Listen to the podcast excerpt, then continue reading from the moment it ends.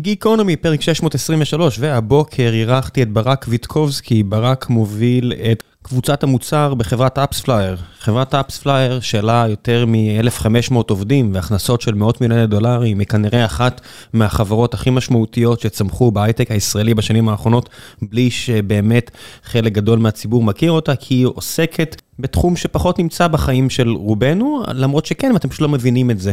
AppsFlyer מסייעת לאנשי marketing להבין בדיוק איזה קמפיינים אצלהם עובדים ואיזה לא, סביב עולמות האפליקציות באשר הן, אם זה אנדרואיד או iOS, אז דיברנו על האתגרים העצומים שיש להם מהצד הטכנולוגי, על השינויים שאפל הכניסה לעולם הזה עם ה-ATT. בעצם הרצון של אפל להעלות בצורה ניכרת את הפרטיות של המשתמשים, את החשיבות של שיווק בצורת performance marketing, שלל נושאים כאלה ואחרים, כולל גם שיחה על מנהלי מוצר באופן כללי יותר ועל יזמות עבר בחיים של ברק. אחלה אחלה שיחה עם איש רהוט ומעניין שבא לדבר על חברה שאני אישית מאוד מאוד אוהב ומעריך, בגלל, גם בגלל שאני עובד איתם או... עם הכלים שלהם לא מעט בשנים האחרונות. ולפני הפרק, דבר המפרסם. אפל גרמו לכם לזרוק לפח את המצלמה, ה-GPS, נגן ה-MP3 ואפילו את הדף והעט. נטפליקס העלתה לענן את כל התוכן וקברה את Blockbuster. Cato Networks עושה מהפכות בסדר הגודל הזה בעולם הרשתות ואבטחת המידע. מדובר על שוק של למעלה מ-30 מיליארד דולר, וזה מטורף. למה אני מספר לכם את כל זה? כי ב Cato מגייסים לאחד התפקידים הפופולריים והנחשקים ביותר בתעשייה, תפקיד ה product marketing director. אז אם יש לכם את ה-state of mind, אומץ ונחישות להצטרף לחברה שנלחמת בענקיות כמו פאלו אלטו, סיסקו וספקיות תקשורת ותיקות כמו AT&T, ואם יש לכם את היכולת להפוך פיצ'רים לסיפור ולתרגם את מה שהפיתוח עושים לצרכים של הלקוחות, שווה לכם להיכנס לאתר של Cato ולבדוק את המשרה, catonetworks.com. careers. כמובן שאם בא לכם בכלל ללמוד עוד על החברה הזו ועל האנשים שמובילים אותה, אז אני מאוד ממליץ לכם לשמוע את הפרק שהקלטתי עם גור שץ, אחד הפאונדרים של החברה, ואני אספר לכם עוד בהפסקת הפרסומת הבאה. ועכשיו, לפרק עצמו עם ברק, מקווה שתהנו.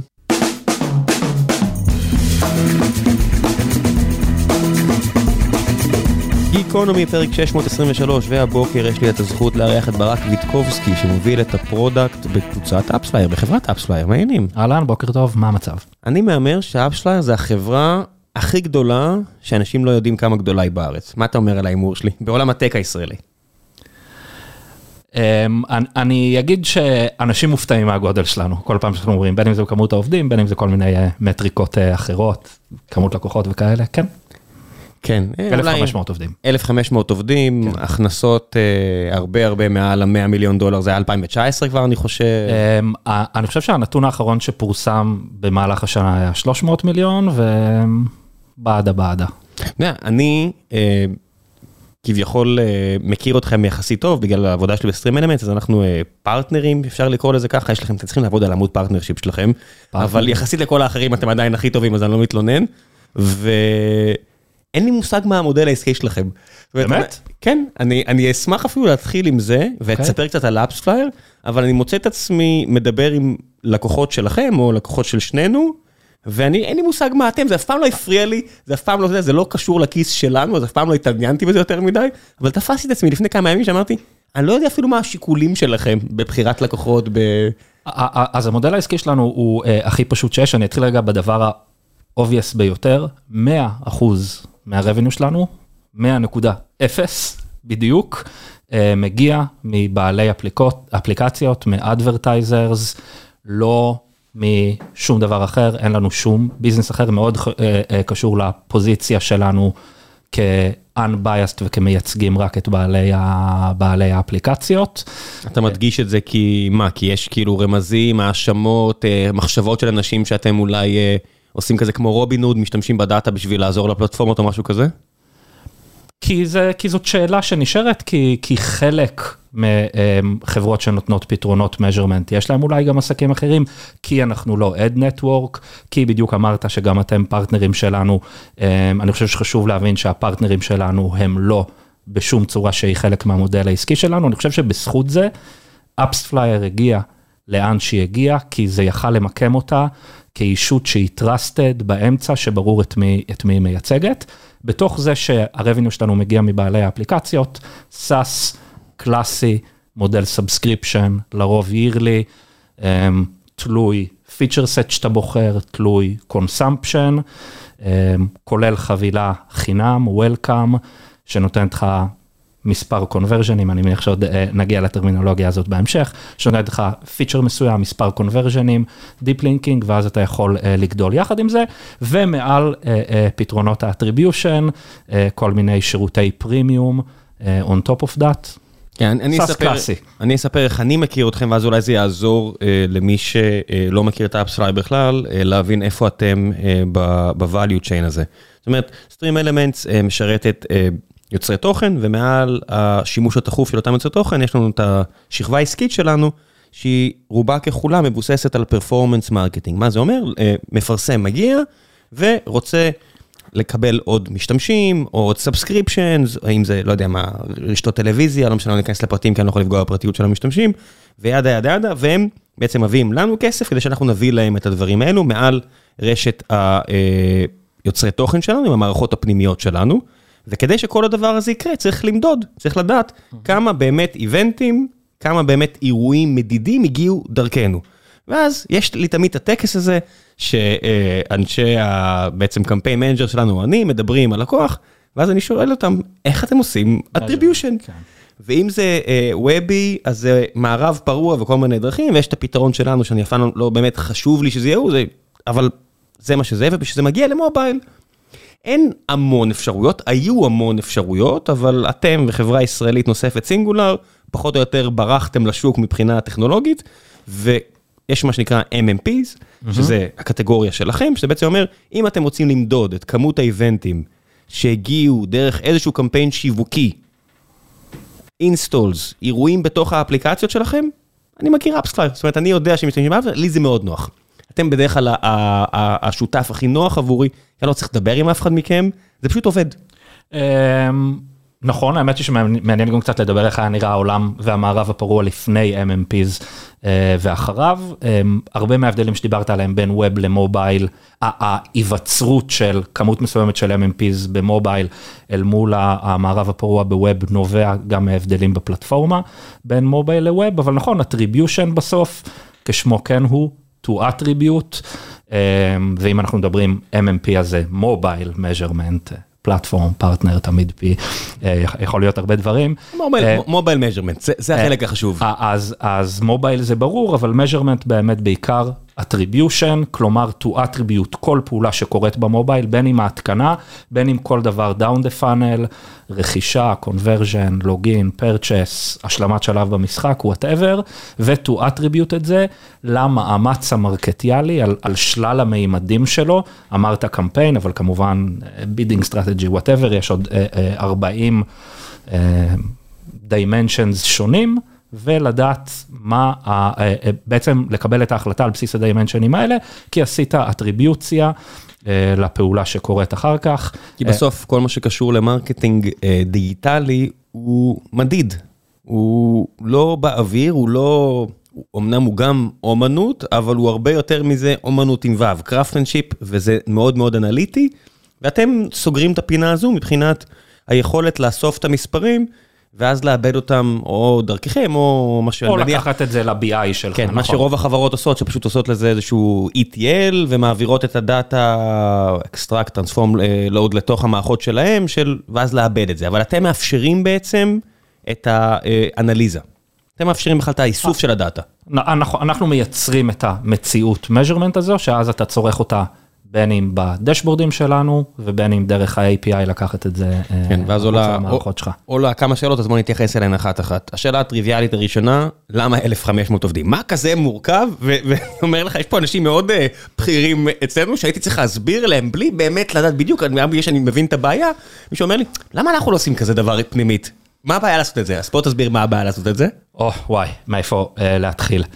אה, אה, אתה יודע, אגב, אה, זה טוב שמבחוץ הלקוחות לא מבינים את המורכבות, כי אם אתה מפשט להם משהו, אז אתה, אה, אז אתה אולי עושה להם משהו טוב. תוך חמש דקות, של שיחה שאני אומר להם, בוא אני אגיד לך מה אני צריך לעשות כדי לבנות כזה, הם מבינים. בוא נתחיל, בוא נתחיל לזרוק. מדידה של install שונה ממדידה של reinstall, שונה ממדידה של re-engagement. אפל שונה לגמרי מגוגל, אני מניח שעוד נגיע לדבר על זה. פייסבוק, גוגל, טיק טוק, סנאפ, Apple Search Ads, כל אחד API-ים שונים. רשתות שונות, חלקם מעבירות לך פרמטרים על הקליק, חלקם redirect, חלקם מה שנקרא Self-Attributing Network, אתה צריך דרך API לשאול אותם, לקבל חזרה. מעבר לזה, כל לקוח רוצה להגדיר, אנחנו, זה משהו שאנחנו מאוד מאמינים בו. זאת בסוף כל המהות שאתה מייצג את בעל האפליקציה, שהוא רוצה להגדיר כל מיני Windows. אם הדבר הזה קרה ככה זמן אחרי זה, תיתן attribution לזה. אבל אם עבר יותר מדי זמן, אז לא, אז תיתן attribution להוא שלפניו. כן, כי מי שלא מבין, בסופו של דבר מישהו צריך לקבל את הכסף, אם אתם משתמשים. עכשיו אתם התחלתם להשתמש באיזשהו VPN, מישהו צריך לקבל את הכסף על כך שהגעתם. גוגל אומרת, יוטיוב אומרת, אה, הוא ראה סרטון יוטיוב, אז עכשיו ב-90 ימים הקרובים הכסף שלנו. אה, פייסבוק יכולה להגיד, רגע, אבל הוא בכלל הגיע לקליק הזה דרכנו. אה, חברה אחרת יכולה להגיד, בכלל ראיתם את זה. והם לא משקרים, כן? לא, הם לא משקרים. הם פשוט רואים את המציאות, זה בדיוק המציאות שהייתה לפני MMP.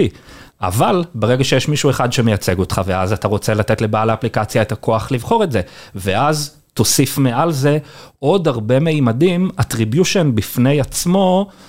הוא כמובן משמעותי, אבל הוא טיפה תלוש. אתה רוצה להוציא על זה עוד מימדים על הקמפיין. בואו נתחיל שנייה בבסיסי ביותר בהם, cost.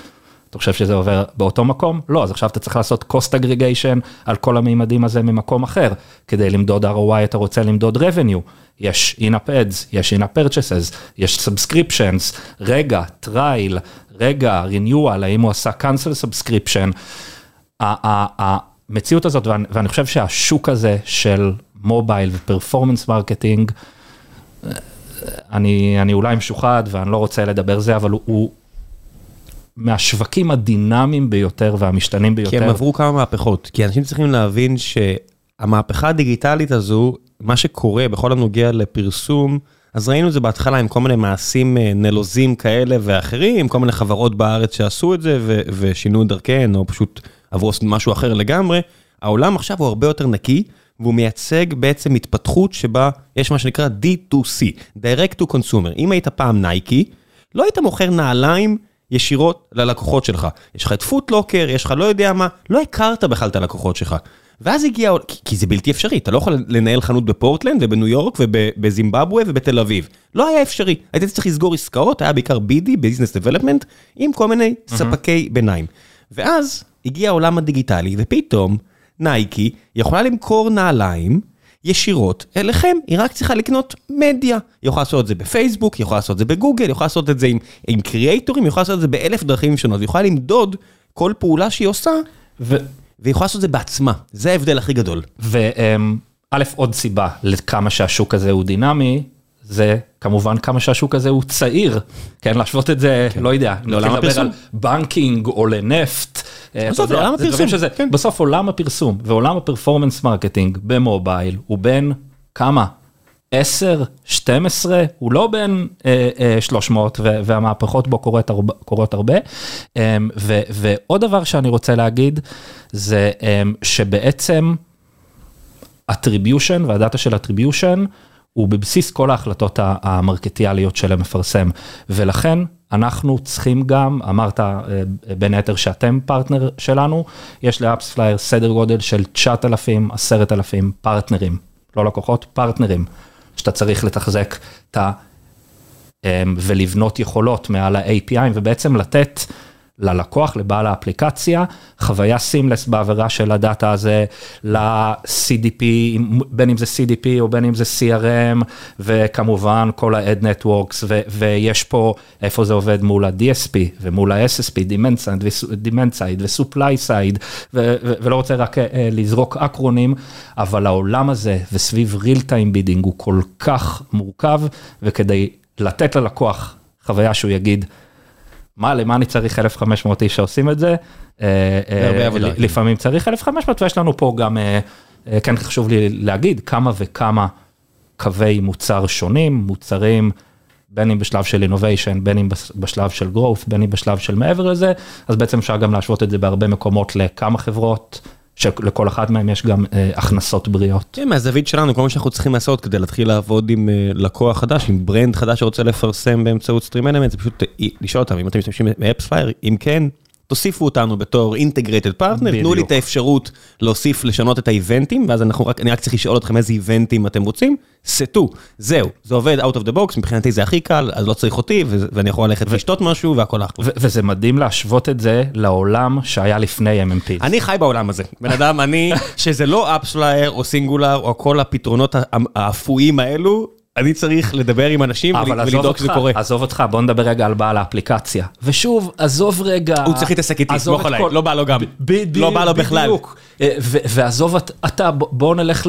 שוב, אתה יודע, לפייסבוק ולגוגל ול ironSource ו-SDK שונה ובטח בעולם של מובייל עם פרגמנטציה. ה-SDK הזה על מכשיר LG ב-Horizontal Orientation, לך תתחיל לתחזק את זה וכמו שאמרת כל אחד שיטת המדידה שלהם, האם אתה יכול לסמוך בהכרח על מה שהם רואים, בסוף אתה נותן כן. קצת לחתול לשמור על השמנת. אנחנו יכולים לראות את האפקט ממש עכשיו כי בעצם בשנה האחרונה.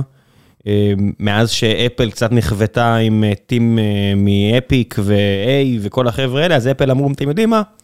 בואו נהפוך את העולם על הראש טיפה, ואפל יצאו עם ATT, כן. אה, וה-ATT זה בעצם הקליים של אפל, הטענה של אפל שמה שחשוב להם זה פרטיות, ואז הם בעצם מונעים מאנשים לזהות, לחבר בין הישות שהיא אתם, לבין הקליקים שמגיעים מכם, בוא נגיד עשיתי איזושהי הפשטה ואתה תיכנס כן. לזה טיפה יותר לעומק, אבל בסופו של דבר קיבלנו בעצם הצצה על המערב הפרוע הזה, כי העולם בעצם מתנהל על כך שכל האיבנטים, כל האירועים המדידים בעולם הפרסום, אנחנו יודעים לחבר אותם לאנשים ספציפיים. וברגע שאפל עשו את מה שהם עשו, החלטה עסקית מוצרית ופלח, פייסבוק קיבלה 60% מהשווי של החברות לא יודעות איך לפרסם, נכנסות לסחרור, קיבלנו ממש טעימה מהמערב הפרוע הזה. אז, אז בוא, אין ספק ש-ATT ו-iOS 14 ושינויי privacy, לא רק שהם השינוי הכי גדול של השנתיים האחרונות בשוק הסופר דינמי הזה, הם, הם אולי השינוי הכי גדול. בעשור האחרון פה, ניתן אולי איזה שלוש דקות של כן, מורה כן. נבוכים כן, על מה השינוי הזה היה. קדימה, תן, כי תכף גוגל עושים את זה גם, שאף אחד לא יהיה מופתע.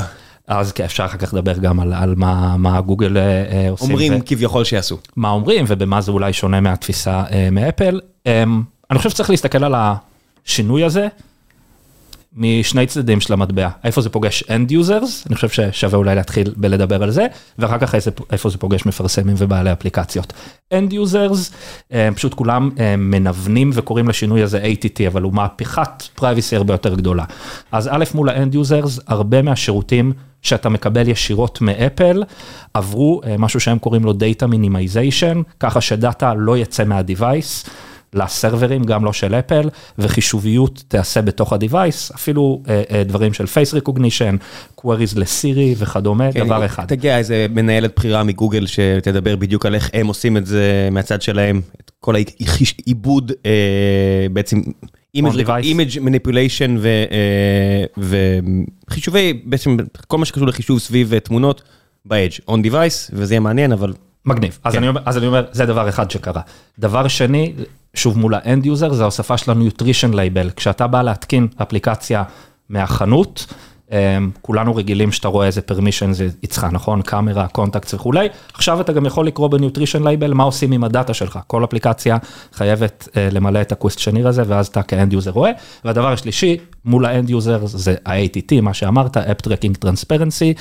בעצם ה user, um, צריך, או יותר נכון, האפליקציה צריכה לבקש מה user, opt-in, פר אפליקציה, פר install, רשות to track uh, the user, שההגדרה היבשה של tracking זה um, שיתוף מידע ברמת ה user או ה-Device בין אפליקציות שונות שהם אינם של אותו Developer. כדי שהדבר הזה יקרה, אתה כבעל אפליקציה, אם אתה רוצה לשתף את המידע הזה, אתה צריך שה user will opt into ATT. עכשיו בוא נסתכל איפה זה פוגש את בעל האפליקציות המפרסם. דבר ראשון,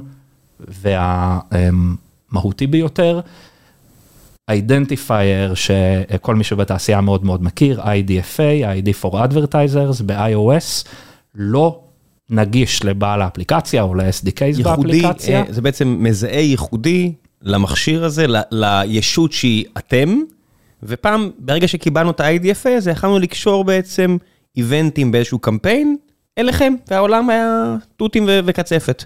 זה בעצם היה מזהה שהוא um, ייחודי לדיווייס, אבל הוא גלובלי ברמת הדיווייס, ולכן שתי אפליקציות שונות יכלו לראות את אותו מזהה פה, עכשיו אתה צריך שהיוזר will opt into ATT כדי שיהיה את אה, ה-IDFA ובקושי הזה. 10% או 15% עושים את זה?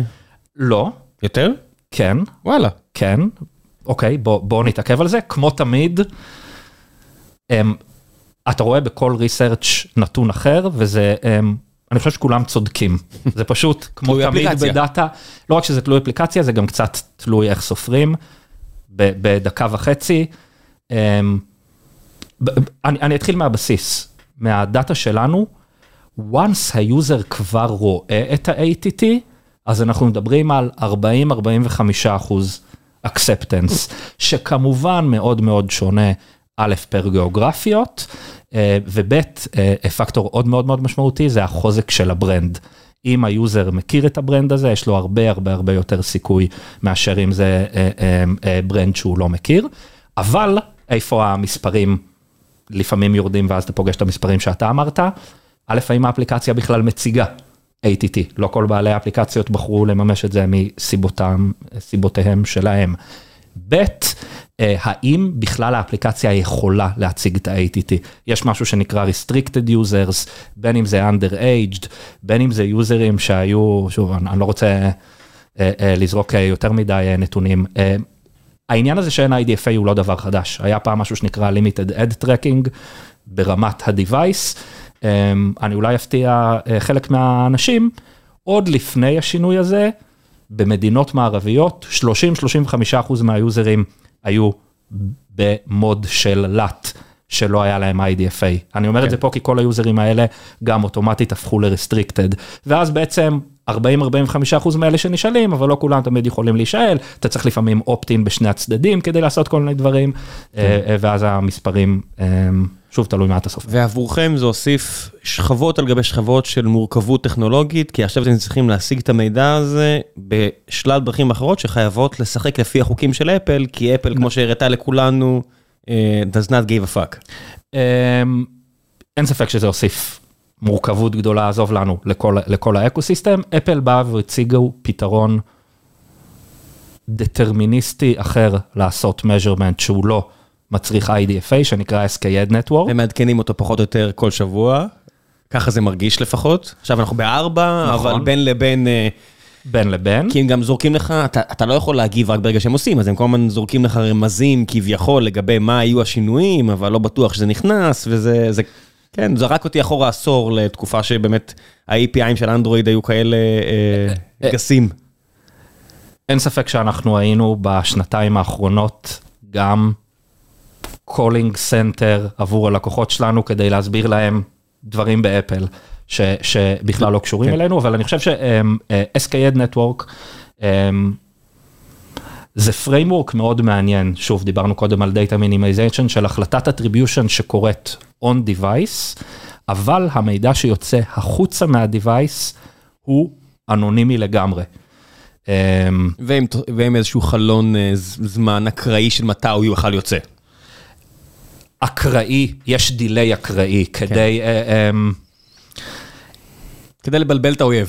כן, בוא, זה, זה, זה מה שהם, ככה הם מציגים את זה, ככה אנשים... אין ספק שישבו שם בחדר, אני לא יודע כמה אנשי pure product כדי value, מה שאני בטוח זה שישבו בחדר הרבה מאוד אנשים מאוד חכמים. ישבו שם עשרה עורכי. דין, ישבו שם עשרה עורכי דין שחשבו כמה אנחנו יכולים לדפוק את ה- את החברות סביבנו, ועדיין להשאיר מספיק מקום כדי שאם אנחנו נעשה את זה, לא יגידו שאנחנו משתמשים בכוח אז- שלנו אה, בצורה אה, מונופוליסטית. אה, אה, אז- אז אני לא אלך לשם ואני תמיד כן. משתדל לא להיות ציני ו- ו- וגם אמרת את זה אה, קודם, בסוף בראש ובראשונה אפל היא חברת consumer ו privacy מוכר.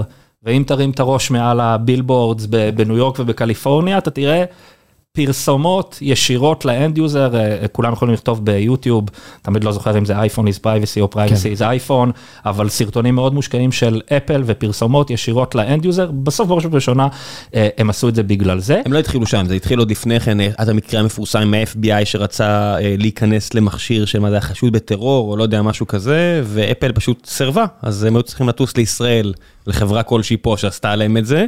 אה, כביכול לפי פרסומים זרים, אבל אפל עם הפרטיות זה לא משהו חדש עבורם, פשוט השלב הבא, הסיפור הזה. אה, אה, כן, אבל פה זה ממש כ ticket אל מול ה end user, ואנחנו כן. רואים את גוגל גם מגיבה בגלל איפה שזה פוגש את ה end user ברצון שלו ל privacy, אה, אבל באמת ישבו שם בבואם להגדיר את SKAdNetwork, הרבה אנשי privacy שאמרו, רגע, אבל אם ה postback הזה יצא מיד שיהיה ה conversion, מישהו יכול לעשות reverse engineering, אוקיי, בואו נוסיף איזה random noise שלא ידעו מתי כן, זה. כי אם אתה אוקיי, שולח לי את זה בדיוק בשנייה שקורה האיבנט, אני יכול להסיק בדיוק מי אתה. אה, סטטיסטית. כן? נכון, ובוא ניתן לך רק שישה ביטים, אבל בוא גם לא ניתן לך אותם תמיד, רק אם חוצה איזה threshold, אבל איך תבין מה זה ה-threshold הזה, ואז כל התעשייה, וזרקנו קודם כל מיני, אתה יודע, ו-DSPs ו-SSPs וניסיונות של כל מיני נטוורק, לגלות, אה, רגע, אם כמות הקמפיינים היא כזאת, אז ה-threshold הוא כזה, אז בואו נשנה.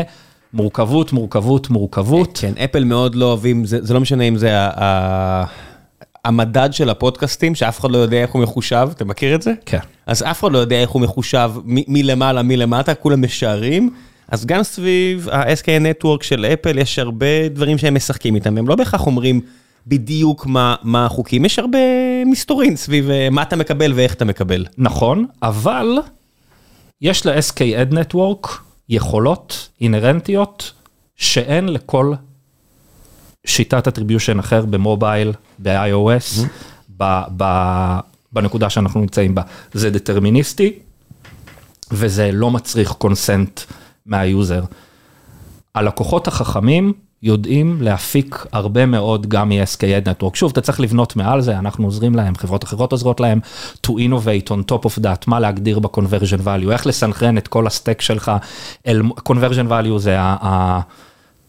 השישה ביטים האלה, הציון בין 0 ל-63, שבעל האפליקציה נותן לכל יוזר. בעצם, אם לא היה את זה ב- SKAdNetwork, רק כן, במשפט כן. אחד, היית יודע, אוקיי, הגיעו לי 100 התקנות מפייסבוק, 200 מגוגל, אבל איך זה עוזר לי בחיים? אולי ה-100 יוזרים מפייסבוק הם, הכי טוב, הם דווקא הכי טובים, אז אוקיי, אז זה נותן לך לתת ציון, אבל איך עכשיו אתה מסנכרן וגורם לכל הרשתות לעשות אופטימיזציה, תבין איזה מהפכה זאת.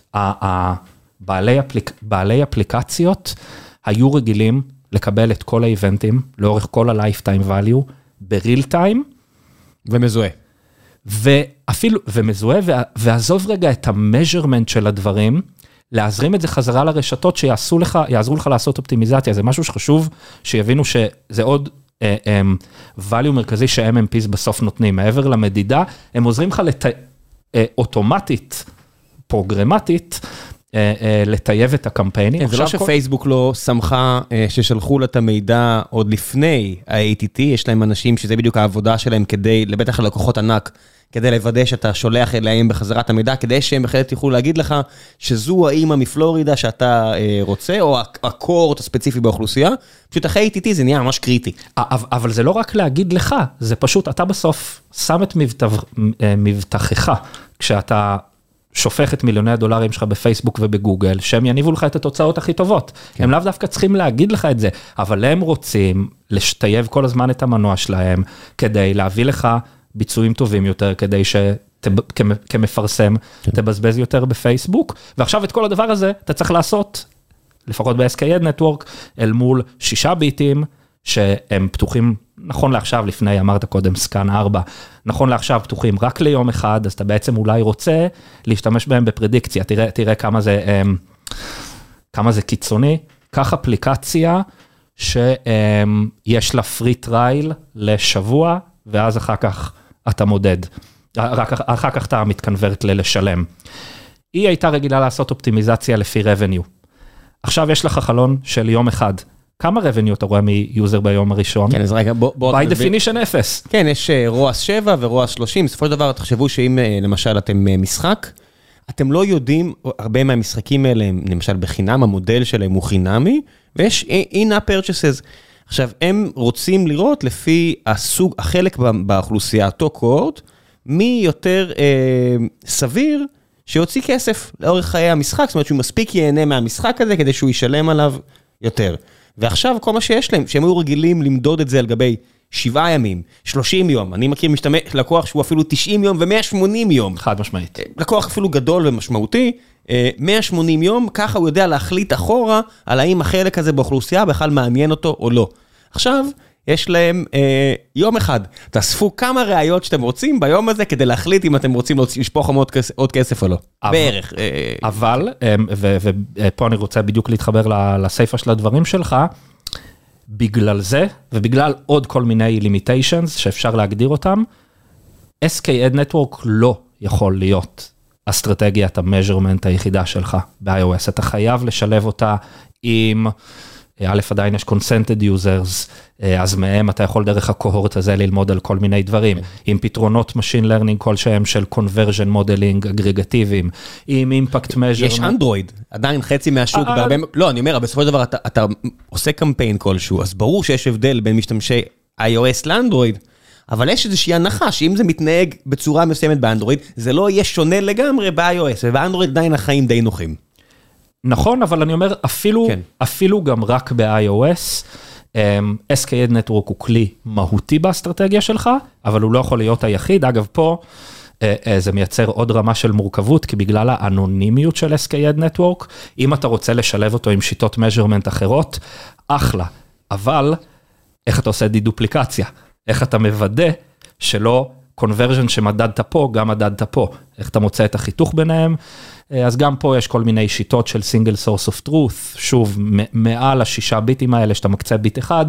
אה, עולם אה, מורכב. זה לא תמיד עובד, בוא נגיד שאם יש משהו אחד שהלך לאיבוד, זה באמת יכולות ה dedup, שבוא נגיד עם AppsFlyer, אני ידעתי שאני יכול לסמוך על AppsFlyer, לקבל איזשהו device ID כזה, שהוא לא נותן לי שום מידע על המשתמשים, אבל הוא מאפשר לי לדעת שהמשתמש הזה קיבל את האיבנט הספציפי רק פעם, זאת אומרת, שהוא כבר עשה את האיבנט הזה, שאני לא לא אתן attribution כפול, אז בוא נגיד שזה כבר לא 100%. א', כלום אף פעם לא היה 100%. 아, הוא, הרגיש, הוא הרגיש 100%, אבל הוא פעם הרגיש... 아, אמרתי לך, היו כן. 30-35% לט, כן. עוד לפני שפשוט הם כל כך... התעשייה בהרבה מקומות התעלמה מהם, שהיא חשבה שהיא רואה 100%, אבל כן. היא הסתכלה, היא פשוט חשבה ש-65% כן. ו-70%. אתה חלק מהנתונים. זה 100%, אבל דווקא ספציפית בין SK Ad Network לשיטות אחרות. אמ, שוב, לא, לא, לא רוצה להשוות עכשיו בין ה-MMPs, אני יכול להגיד אבל שיש לנו פתרון שנקרא Single Source of Truth, שהוא bullet proof, דטרמיניסטי, לא, אנחנו, אנחנו עושה רואים, דידופליקציה. אה, אנחנו רואים את המתחרים שלכם, מיד המתחרה שציינתי, שבמקרה גם ישראלים, אז תמיד כיף לי לפרגן, שנראה שגם הם סבבה, אה, אפילו סבבה מאוד. שאר המתחרים לא עומדים בקצב הטכנולוגי שלכם. זאת אומרת, אם זה משהו אחד שאני יכול להגיד, יש... אה, כיף לשמוע. כן, יש מתחרה אחד לפחות שנקנה במיליארד דולר Adjust, uh, uh, שנראה שהם פשוט לא עומדים בקצב, מי ידע שאחרי אקזיט אנשים uh, עובדים פחות קשה, uh, ו, וזה נראה בעייתי עבורם, זאת אומרת, אני ממש רואה, אני התרגלתי שאף אחד לא עובר MMPs. זאת אומרת, זה שוק שכמעט אף אחד, בחרת MMP, נדיר שאני רואה אחרי שנתיים שמישהו עובד איתנו, שהם אמרו לי, היי, תקשיב, תתחבר להוא, אני עכשיו uh, עם Kochava, אבל לא עם AppsFlyer, עם AppsFlyer לא עם זה, לא יודע מה. Uh, ופתאום אני כן רואה את זה. זאת אומרת, אני כן רואה מעבר של לקוחות נכון. אליכם, כי הם לא מקבלים את מה שהם רצו לקבל מאחרים. ומכם זה נראה שזה רק, אה, אז אני לא צריך בכלל. זאת אומרת, אם מישהו לא משתמש בכם, ההנחת מוצא שלי זה שהוא ויתר לגמרי על כל הסיפור הזה ולא יודע מה הוא עושה. אני לא רואה שעוברים מכם למישהו אחר. אמ, א', כיף לשמוע את זה כן, כן. גם מבחוץ. יש עדיין אמ, אמ, שוק של אפליקציות שגם לא משתמשות בכלל ב-MMPs, שהם עדיין greenfield, אה, ואני בהחלט חושב שכל שינויי ה... אה, לא רק חושב, גם רואה ב data, שבסוף שינויי ה privacy האלה, בגלל שהם הופכים את הדבר לעוד יותר מורכב, אה, גורמים גם להם להבין, אם דיברנו על SKAD Network, שהם צריכים ישות שתשב מעל זה ותסנכרן את כל ה-conversion value שלהם, תיתן להם פרדיקציות, בטח מודל, ובטח מודלים אה, יותר מתוחכמים של Machine Learning להשלים על, אה, לפצות על דאטה שחסר, בסוף העולם הזה נהיה יותר מורכב מעולם שחלק גדול ממנו היה based on ID matching, להשוות בין ה-ID על הקליק ל-ID על ה-conversion. וכשהעולם יותר מורכב אז אתה צריך יותר את השירותים האלה. כן, אתה גם צריך, החברות עצמן צריכות להיות הרבה יותר טכנולוגיות, הרבה יותר product driven מאשר sales driven, כי מה לעשות, יש מוצר שלך עובד ושהוא לא, ואתה לא יכול ל bullshit את עצמך. וזה לא המוצר שלהם, צריך לזכור, הם בסוף מפתחים משחקים, מפתחים content, מפתחים dating, food delivery. אני לא יודע, אני, אני כבר בדעה שבסוף אני מסתכל על המחלקות marketing של, ה, של החברות האלה וזה אומר לי מספיק, בסוף אתה רואה משחק שעושה מיליארד דולר בשנה. ו... והרבה מזה זה מחלקת marketing מדהימה. אבל אני לא אומר שהמחלקת marketing לא מדהימה, אבל המחלקת marketing תמיד יש לה צוואר בקבוק מאוד מאוד מאוד גדול בזמן פיתוח פנימי שלהם. הפיתוח כמעט תמיד will prioritize את פיתוח ה product לגמרי. עצמו. אז נכון, יש מחלקות marketing שהם מטמיעים המון המון כלים על ה marketing stack שלהם, אנחנו רואים כמה זה מאתגר להם להשיג זמן מפתח זה, כדי... זה לא יאמן הדבר הזה. כן. וזה, אתה יודע. זה מספרים גדולים שתמיד אה, אה, יורדים למספרים קטנים. עזוב, אני, אני יכול לעבוד מול לקוח, לדבר עם, עם C-Level בלקוח שמוציא יותר מ-100 מיליון דולר בשנה על marketing, ואני אומר לו בוא נסגור את זה בינינו, זאת אומרת בוא נעשה את ה server server שלנו, הוא אומר, אין לי מפתח להקצות לזה. נו, אז הנה. אנחנו מדברים פה על, אה, על שותפות של מיליוני דולרים בשנה, אתם, יש לכם 100 מיליון דולר בשנה שאתם מוציאים על, על marketing, איך אין לכם מפתח? עושה, אין. ואין, אני לא יכול להתווכח, אני חייב להיות שירותי ב-100%, כי אני חייב, אתה יודע, לשחק במסגרת כמות, החוקים שיש לי. כמות השמיניות באוויר שאנחנו עושים בהרבה מהפיתוחים כדי לחסוך עוד חצי שעה למפתח בצד כן, השני. כן, אה, אבל... היה פה איזה לקוח שבניתי משהו שלם מעל Shopify, רק כי הם לא רצו להקצות שעתיים. עכשיו, אני מבין אותם, כי אני, אני לגמרי אמפתי לסיפור הזה, כי אתה רק רוצה לשים את כל המשאבים שלך, לרכז את הכוח ב product. וכל מיני דברים כאלה, כי, כי ה-CPO שלך אומר לך שהוא רוצה ככה, ככה וככה, ואין לו כוח עכשיו להתעסק עם marketing, לא, לא משנה כמה חשוב זה, ואין, אין לך עם מי לעבוד. כן, זה, זה לא ה-DNA שלהם כארגון, זה לא ה passion שלהם, ובוא, אני, אני יכול להבין אותם, זאת אומרת, אני לא חושב, attribution זה לא ה...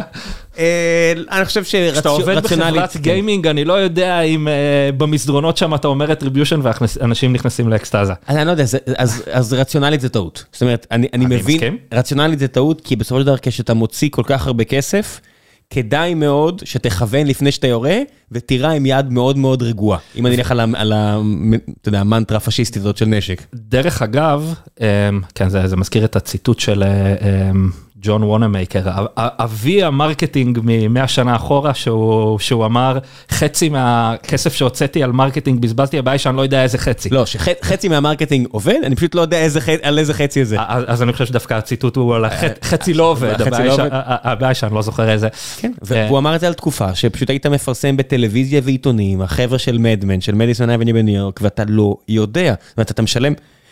אני תמיד הולך על העניין הזה של אמ, ישבתי לפני עשר שנים באיזה, פגשתי את מרטין סורל, סר מרטין סורל, האבא של כל התחום הזה מ-WPP, והוא נתן שם את האנלוגיה שממש אה, נחרטה בי, הוא אמר פעם שהוא היה הולך למחזורי, אה, לטקסי סיום של MBA גדולים של וורטון לצורך העניין, זה יותר קרוב עליהם, ה top 10 הולכים אליו. אולי קצת investment banking. כן. עכשיו, יהיה לו מזל, הוא מקבל את מקום 100 בכיתה. כי ה top 10 הולכים ל-hedge funds ולפייסבוק ולגוגל, אה, והוא מקבל את השאריות של השאריות של השאריות, מה שאומר שגם הערך של פרסום של פעם הלך למקומות אחרים, וזה לא שאנשים מוציאים פחות על פרסום, לא. התקציבים על פרסום גדלו בצורה אקספוננציאלית. זה פשוט אומר שהם פשוט הרבה יותר אנליטיים, והם לא בחברות פרסום המסורתיות. אה, דיברת גם על טלוויזיות, אז אנחנו רואים את המהפכה הזאת קורית as we speak, סביב עולם ה-CTV, איך תקציבי פרסום בטלוויזיה שהיו ליניאר TV, שהיו מאוד לא מדידים, כל העולם הזה אה, מנסה להדביק את מה שקרה ב mobile, מה שקרה ב web, ולהפוך להיות performance marketing, programmatic, מתחילים לצוץ... אה, בכל השחקנים לפי שרשרת המזון, אה, גם בעולם של CTV, וזה סופר מרתק לראות. כן, נטפליקס עכשיו מוציאים את החשבון החדש שלהם של ה-7 דולרים פלוס פרסומות. נטפליקס גם, ואחרים. אבל, אבל אתה יודע, אפילו עוד לפני זה, אתה בסוף, הדבר הזה הוא מחובר, אתה יכול למדוד אותו, המפרסמים רוצים להתחיל למדוד אותו, וזה צפויה להיות שם. תשמע, כן. CTV בסוף תמיד הכל מתחיל ב eyeballs של ה end user. תשומת לב, בסוף יש לכם כמות מוגבלת מאוד של תשומת לב וכמות... כן, אני לא זוכר מי, אם זה המנכ"ל או מי בנטפליקס ששאלו אותו מי המתחרה הכי גדול שלו. פורטנייט. כן, אז אירחנו פה את טים סוויני מאפיק, אז הוא, ששאלתי אותו את השאלה הזאת, זה היה כזה כמו פרק של גיקונומי רק לא מוקלט. אז הוא אמר, המתחרה הכי גדול שלי זה אפל, שלא נותנים לי לעבוד, אמרתי, אה. אוקיי, זה גישה מעניינת, ואז הוא הכריז עליהם מלחמה, אז אתה יודע. אה, אה, אז בנטפליקס הם אמרו שהמתחרה הכי גדול שלהם זה שעות שינה, כי בסוף זה, אז כמות ה eyeballs שהולכים ל-CTV ולשירותי סטרימינג, בטח ממה שקרה בקורונה, דוחף את העולם הזה לפרוגרמטיק בצורה מדהימה. כן, והפיל, רגע, אז בוא נדבר שנייה על גוגל, ואז נלך לפיל הסיני בחדר, אה, או כבר לא באמת סיני, אבל במקור מסין. אז גוגל גם ראו את כל מה שאפל עשו עם ה-ATT, והתחילו לומר שגם להם חשובה הפרטיות, רק שאצל גוגל, אה, כמעט 100% מהכסף מגיע מפרסום. Okay, נכון. אז גוגל לא יכולה באמת להגיד שהם ישמרו על הפרטיות שלכם 100%, כי העסק שלהם הוא בסופו של דבר אה, להשתמש במידע כדי למכור לכם מוצרים. אין לברוח מזה. אז בוא, בלי, גוגל באו עם משהו שנקרא בעולמות של mobile Android Privacy Sandbox. בוא לא נשעמם את המאזינים כן. בהבדלים בביטים בין SKAd Network לזה, אני אתן לך שנייה zoom out, מה לדעתי שלושת ההבדלים המרכזיים בין הגישה של אפל לגישה של גוגל. א', וזה לזכות גוגל ייאמר, הם הכריזו על זה הרבה זמן מראש. שנתיים מראש. והם עובדים עם התעשייה לקבל פידבק. אני יכול להגיד שגם אנחנו כמובן אה, אה, בקשר איתם סביב הדבר הזה, הם מאזינים לפידבק. אה, אצלהם זה גם כרום, אל תשכחו שבניגוד לאפל, כן. אצל, העולם, האקוסיסטם של גוגל הוא רחב מאוד מאוד מאוד. העובדה שאתם, אם חיפשתם דירה, או אם חיפשתם חופשה, ואז רדפו אחריכם פרסומות רלוונטיות, זה בגלל שגוגל ראה אתכם בכל מקום. אז נכון, ה Android Privacy Sandbox מתחיל מ Privacy Sandbox שבא בכרום. אגב, כקוריוז, גם SKAd Network, הרבה מהפרמטרים שלו כן. התחילו, אה, אה, התחילו מספארי, וזה ממש אותם אנשים באפל. בכל מקרה, הבדל ראשון זה, זה הגישה הזאת.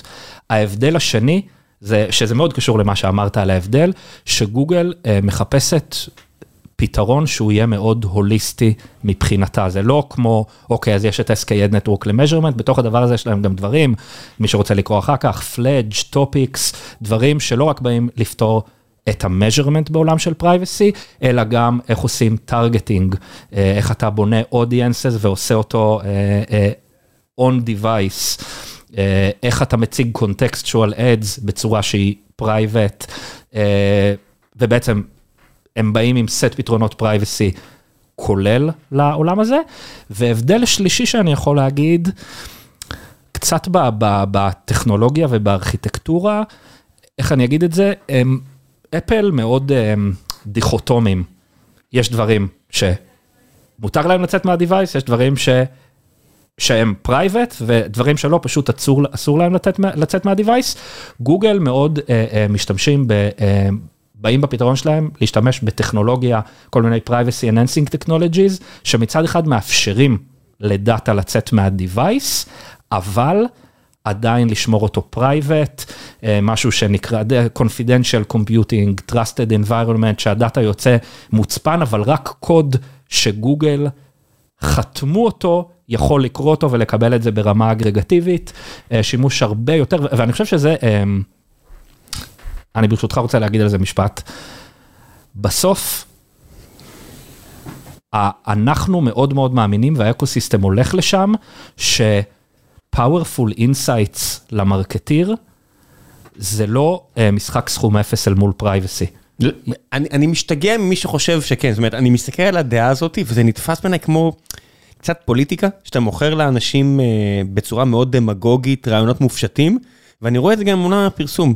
אני לא רוצה שיפרסמו, אני לא רוצה... אוקיי, הכלכלה העולמית באה לך טוב, אתה נהנה ממנה. אינטרנט, אתה אוהב אינטרנט? מה, איך אתם... שאני אשלם subscription. אתה אוהב לשלם subscription? לא. אוקיי, בוא... תשמע גם, זה, זה מנוון את הדיון, Not all data points were born equal, אי אפשר, data זה לא אויב.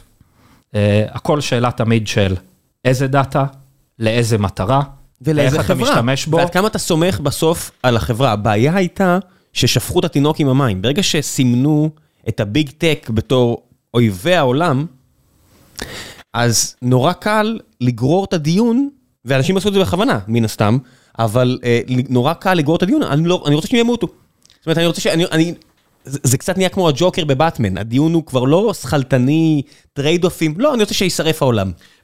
בסוף, מה ה-value ש-attribution וחברות כמו AppsFlyer נותנות? ה-value של measurement זה הסקת מסקנות אגרגטיבית. בסוף אנחנו באים להגיד לך, הקמפיין הזה יותר טוב מהקמפיין ההוא.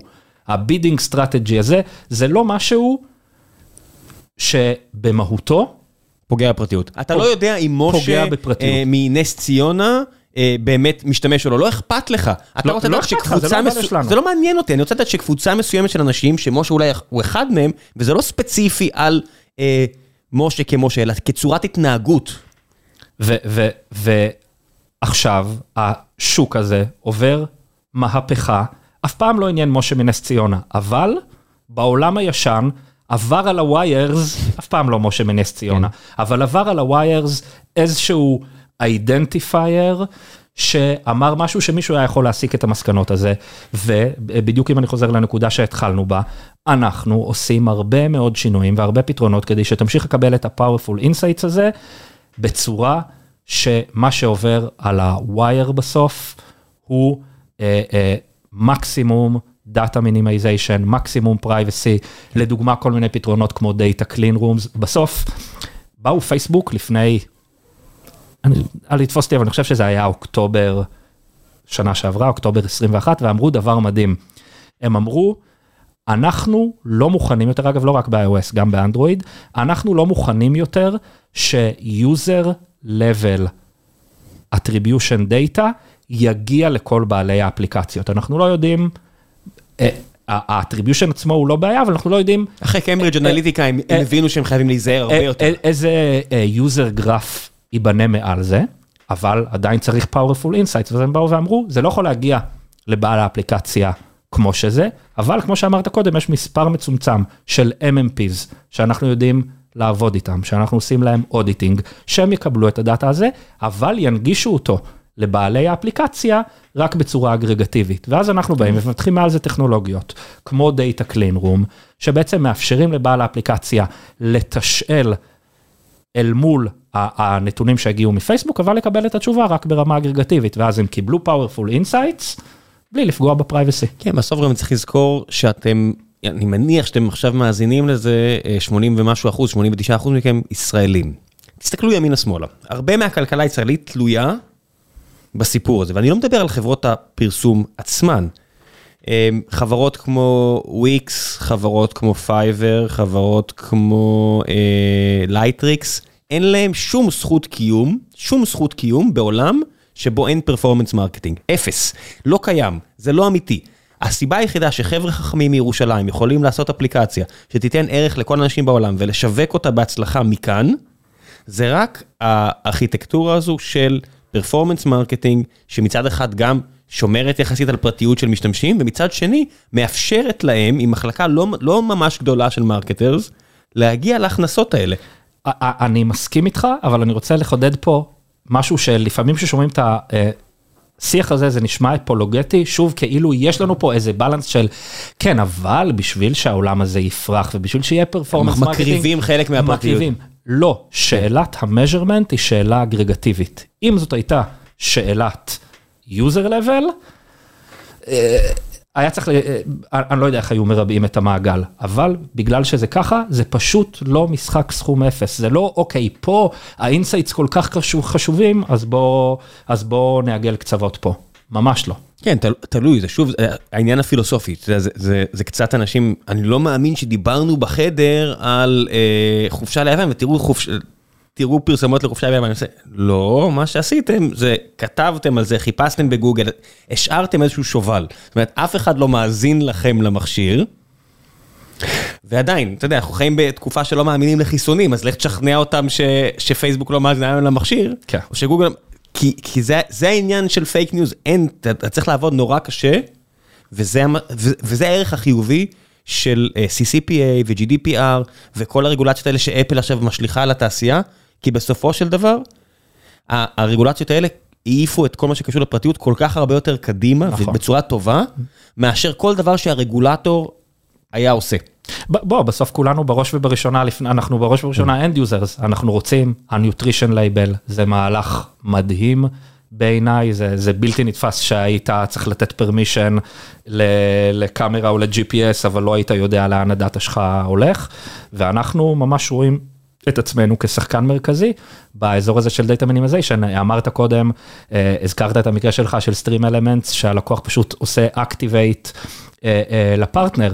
איך זה היה נראה לפני שהיה MMPs? היית מטמיע את כל ה-SDKs, לא היית יודע בכלל, כבעל אפליקציה, מה איזה- אני לוקח משם? מה, מה, מה, כן. מה, מה לוקחים משם, בין אם איפה זה פוגש את הפרטיות של ה end user שלך, ובין אם דאטה רגיש של הביזנס שלך. איפה הדבר הזה מטייב את המכונות הלאה אל מול המתחרים שלך. לא, שוב, לא ממקום בצורה אוטומטית. כן. אה, ועכשיו, כשאתה מטמיע MMP, by default, שום פרטנר לא activated לך. אתה מפעיל, אתה בוחר איזה דאטה יועבר, מתי, למה, כי אתה כבעל אפליקציה רוצה, רוצה את הכוח הזה, גם כדי לשמור על הפרטיות של היוזרים שלך, גם כמובן לעמוד ב, ברגולציות, בין אם הם מהרגולטורים, בין אם מהפלטפורמות עצמם, וגם לשמור על המידע העסקי.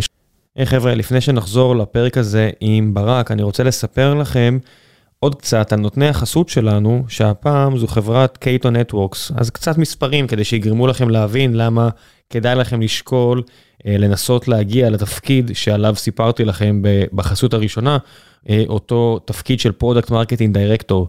את החברה הקימו שלמה קרמר וגור שץ, שהשמות שלהם מזוהים עם תעשיית הסייבר בארץ ובכל העולם. גור גם היה פה בפרק בגיקונומי. הם גייסו עד עכשיו יותר מ-530 מיליוני דולרים, בהערכת שווי של יותר מ-2.5 מיליארד דולר. יש בחברה כ-600 עובדים וההנהלה שלהם יושבת כאן בישראל. זאת אומרת שהמשרד שלכם יהיה צמוד לזה של שלמה קרמר, ואתם יכולים לדמיין את ההזדמנויות להשפיע על חברה בסדר הגודל הזה, עם אנשים בסדר הגודל הזה. אז כשאתם בוחנים את ההזדמנות שמולכם, כדאי לכם לפעול כמו משקיע הון סיכון, כי להצלחה יש נטייה לחזור על עצמה, ככה זה עם יזמים שהצליחו בעבר, אין מה לעשות, זה, זה עניין, זה משחק של הסתברויות, וכדאי לכם בדרך כלל ללכת אה, לחברות עם יזמים מוכרים יותר. אז ktonetworks.com, careers, חפשו את המשרה המדוברת ושיהיה לכם המון בהצלחה.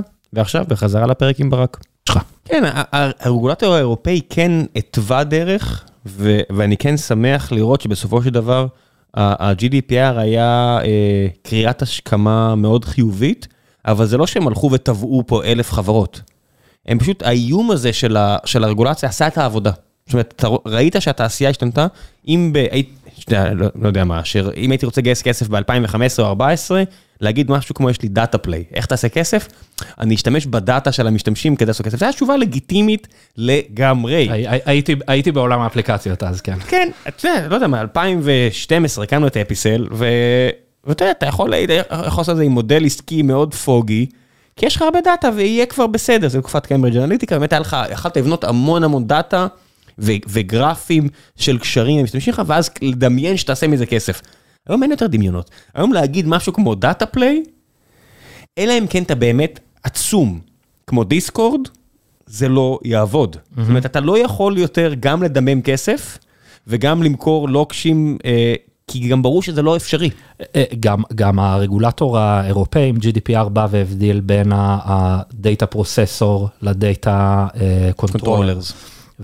ופה זה שוב חוזר גם למקום של חברות measurement כ-trusted וכ-unbiased, כ-independent באמצע.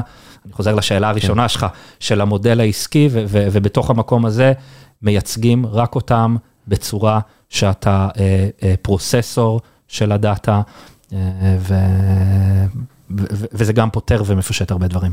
מה עם עולמות אחרים מבחינתכם? זאת אומרת, כש AppsFlyer התחילה, אני זוכר ב-13, 14, 15, הרבה הבטחות אה, על טלוויזיה ועל הרבה דברים כאלה שהיו במוצר. זאת אומרת, היית יכול למדוד אה, lift, brand lift, אה, אם למשל אתה עושה פרסומת בטלוויזיה, היית רואה את זה מיוצר, כי סטטיסטית, אם עכשיו יש הרבה התקנות, אז נכון, היית, היית מזין את הפרסומות שלך בטלוויזיה ומזהה את ה lift, נכון. ו- ונראה שבסופו של דבר מצאתם איזשהו שדה נפט ענק של attribution למשחקים, לכל מיני consumer כאלה ואחרים, ודי, אה, אה, זה- לפחות כלפי חוץ, זה נראה כאילו זנחתם את כל השאר לפחות כרגע.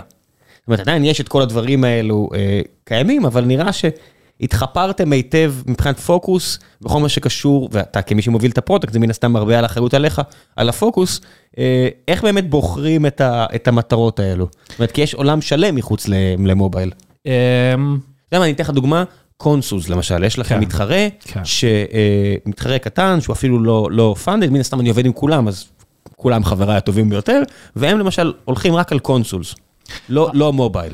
אז אנחנו, דבר ראשון אנחנו מאוד נותנים וזה אחד האתגרים וה- והדברים הכי כיפים בארגון product וב scale הזה זה לקבל את הפידבק מהשוק ו- ולנתב את עצמך, אז אנחנו תמיד מנסים לנתב את עצמנו לאיפה שאנחנו יכולים להביא בעיקר value, אבל אני דווקא כן אה, אה, מזהה צורך הולך וגדל שאנחנו שומעים מהלקוחות שלנו לפתרונות מדידה. שוב, אמרנו, טלוויזיה נהיית performance marketing, אז צריך שם מדידה. כנ"ל consoles, web, אה, יש פתרונות, אבל כמובן שאנחנו לפני מהפכת privacy גם מאוד מאוד גדולה שם עם third party cookies וכאלה, והלקוחות מאוד רוצים one stop shop to measure everything אה, משני טעמים. הראשון זה obvious, כולם תמיד רוצים כלי אחד, הטמעה. אחת, פחות דשבורדים, זה- כן, זה- זה- זה- זה לא צריך זה, להתחיל. זה המשפט הראשון בכל חברת סייבר באשר היא. אבל נקפוץ, בוא נקפוץ מעבר ל-obvious, um, הגבולות מטשטשים. בסוף יש, אם אנחנו מדברים גם, um, אפילו קח קמפיין מובייל, בסדר? אוקיי, אני חברת אפל, אפליקציית משחקים שרוצה להתקין, אה, שרוצה לייצר יוזרים במובייל. עדיין, זה לא אומר שאני לא רוצה לפרסם אליהם בטלוויזיה, זה לא אומר שאני לא רוצה לפרסם אליהם אולי בגיים קונסול כדי להביא אותם לשחק במובייל שלי, ולכן יש שלושה אירועים, איפה אתה רואה את הפרסומת, איפה אתה עושה את ההתקנה, ומה קורה אחר כך ב-lifetime value, והלקוח מבחינתו רוצה לראות את הכל הוליסטית, אה, ולכן מבחינתנו ברמה של ה-value, אה, זה אומר שאנחנו בהחלט רוצים לראות, אה, לראות את עצמנו בגישה ה multi פלטפורמית הזאת. עד כמה בוחרים בסופו של דבר חברות רציניות, או עם מספיק משאבים, או עם מספיק אה, אה, אנשים טכניים, כן, תמיד יב- יבחרו, אני מניח, לקחת את הדאטה ולשים אותו ב BigQuery, או ב Redshift, ולשים איזושהי רפרזנטציה ב Tableau, ב Looker מעל. מצד שני, אתה גם רוצה לתת שירות לחברות שהן לא כאלו. אז איך אתה, אתה יודע, אתה מנווט בין שני הדברים האלו, מה, עושה הכל באותה רמה? זה לא, זה לא באמת עובד ככה. איפה הפוקוס? הלוואי וה dimension היחיד היה בין ה... לא משנה, זה נקרא לזה, SMBs ל enterprises. המוצר האחד שלנו גם ברור לגמרי שגיימינג זה לא e-com, זה לא entertainment, זה לא פינטק, זה מימד אחר. מימד אחר, ברור שסין והמזרח והאסטרטגיות שלהם זה לא ארצות הברית וזה לא לטין אמריקה ו emerging market, ובסוף צריך אה, לסנכרן אל מול כל ה dimensions הזה. אני בגדול יכול להגיד שאני חושב שזה האתגר הכי גדול ש... שלכם. של, ש, שלנו כארגון מוצר רגע, זה איך אתה לוקח את כל האינפוטים האלה ב scale מאלפי לקוחות, אמ, ובוחר איפה להשקיע, תמיד יש את ה bias הקבוע של ארגוני מוצר, שאתה שומע את העשרה אחוז בשני הקצוות, את ה top champions שלך, שאתה מאוד אוהב לדבר איתך, ואז הם דוחפים אותך לפתח דברים שהם של האלפיון העליון של האלפיון העליון של הלקוחות שלך. מבחינת דרישות, ואת החבר'ה שמלכלכים עליך בטוויטר. ויש את העשרה אחוז, לא, עזוב טוויטר בציניות, אני אומר שפשוט פונים אליך ומדברים איתך כל כך הרבה, ואיך אתה אה, יודע לפתח דברים ל-80 אחוז, שאני אקרא להם כרגע בצורה מסוימת אה, אה, הרוב הדומם. אה, אין לי פה איזה תשובה שהיא קוקבוק, אבל... אה, מה המדדים שלכם בכלל? זאת אומרת, זה, מה שמחזיר אותי לעניין, לא ידעתי בכלל מה המודל העסקי שלכם לחלוטין, איך אתם בכלל מזהים, בסופו של דבר, אתה יודע, פרי קרסרס כאלה לצ'רן, זה אם נכנסו איבנטים, לא נכנסו איבנטים. יכול להיות לכם לקוח שיש מלא איבנטים שעוברים דרככם, אבל הוא כבר חושב אה, בשיחות סגורות על אה, בוא, בוא, בוא נעיף את ה AppsFlyer. איך אתה בכלל יכול לדעת דבר כזה? מספר האנשים כן. שנוגעים בדשבורד גם לא בטוח, כי מספיק שזה עובר למקום אחר, יש ETL שכל העיבוד אז, אז, אז, נעשה אז ב... גם את זה, יש לנו, יש לנו משהו פנימי שנקרא Feature Adoption, שהוא שונה בין עשרות שונים של פיצ'רים שיש אצלנו במוצר, ואז אנחנו מזהים בכמה סט של פיצ'רים אתה משתמש. אז לצורך העניין, כמות הכניסות לדשבורד זה פיצ'ר אחד. Um, האם הוא משתמש בפונקציונליות הזאת של ad fraud זה פיצ'ר אחר, כמות האיבנטים זה פיצ'ר אחר, ואז אנחנו בעצם, סך ה-feature adoptions שיש לך ואיך זה משתנה over time, עוזר לנו לעשות את הפרדיקציה הזאת, אבל, אבל, אם שאלת לגבי KPIs בכללי, אנחנו מודדים את ה-value שלנו ללקוחות בשלוש רמות אני אגיד. אחד, NPS, CSAT, שוב אנחנו מדברים על... סקרים. סקרים, אנחנו מדברים על אלפים רבים מאוד של לקוחות, בסוף אתה מקבל מזה סנטימנט משמעותי, מריצים פעם בחודש. סקרים חיוביים או סקרים שליליים? עד כמה אתה אה, תמליץ על AppsFlyer, או עד כמה יכאב לך אם אני אקח ממך את AppsFlyer? וכנ"ל גם שאלות אה, ספציפיות יותר, כמה המוצר הזה עזר לך להתמודד עם שינויי ה-iOS וכולי. רמה שנייה, זה באמת מטריקות של stickiness ושימושיות, אמרת כמות כניסות לדשבורד, כמה seats uh, נכנסים לדשבורד, אורך הסשנים, feature adoptions וכדומה. רמה שלישית, שהיא קצת ה-Holy Grail שהוספנו לאחרונה, משהו שאנחנו קוראים לו BDO, Business Desired Outcomes, שאנחנו ממש שואלים את הלקוח, מה המטרות המרקטיאליות שלו. אז עזוב רגע את AppsFlyer, מה, איך הוא נמדד כ-UA manager, כ-performance marketer, כ-user acquisition, כן, סליחה.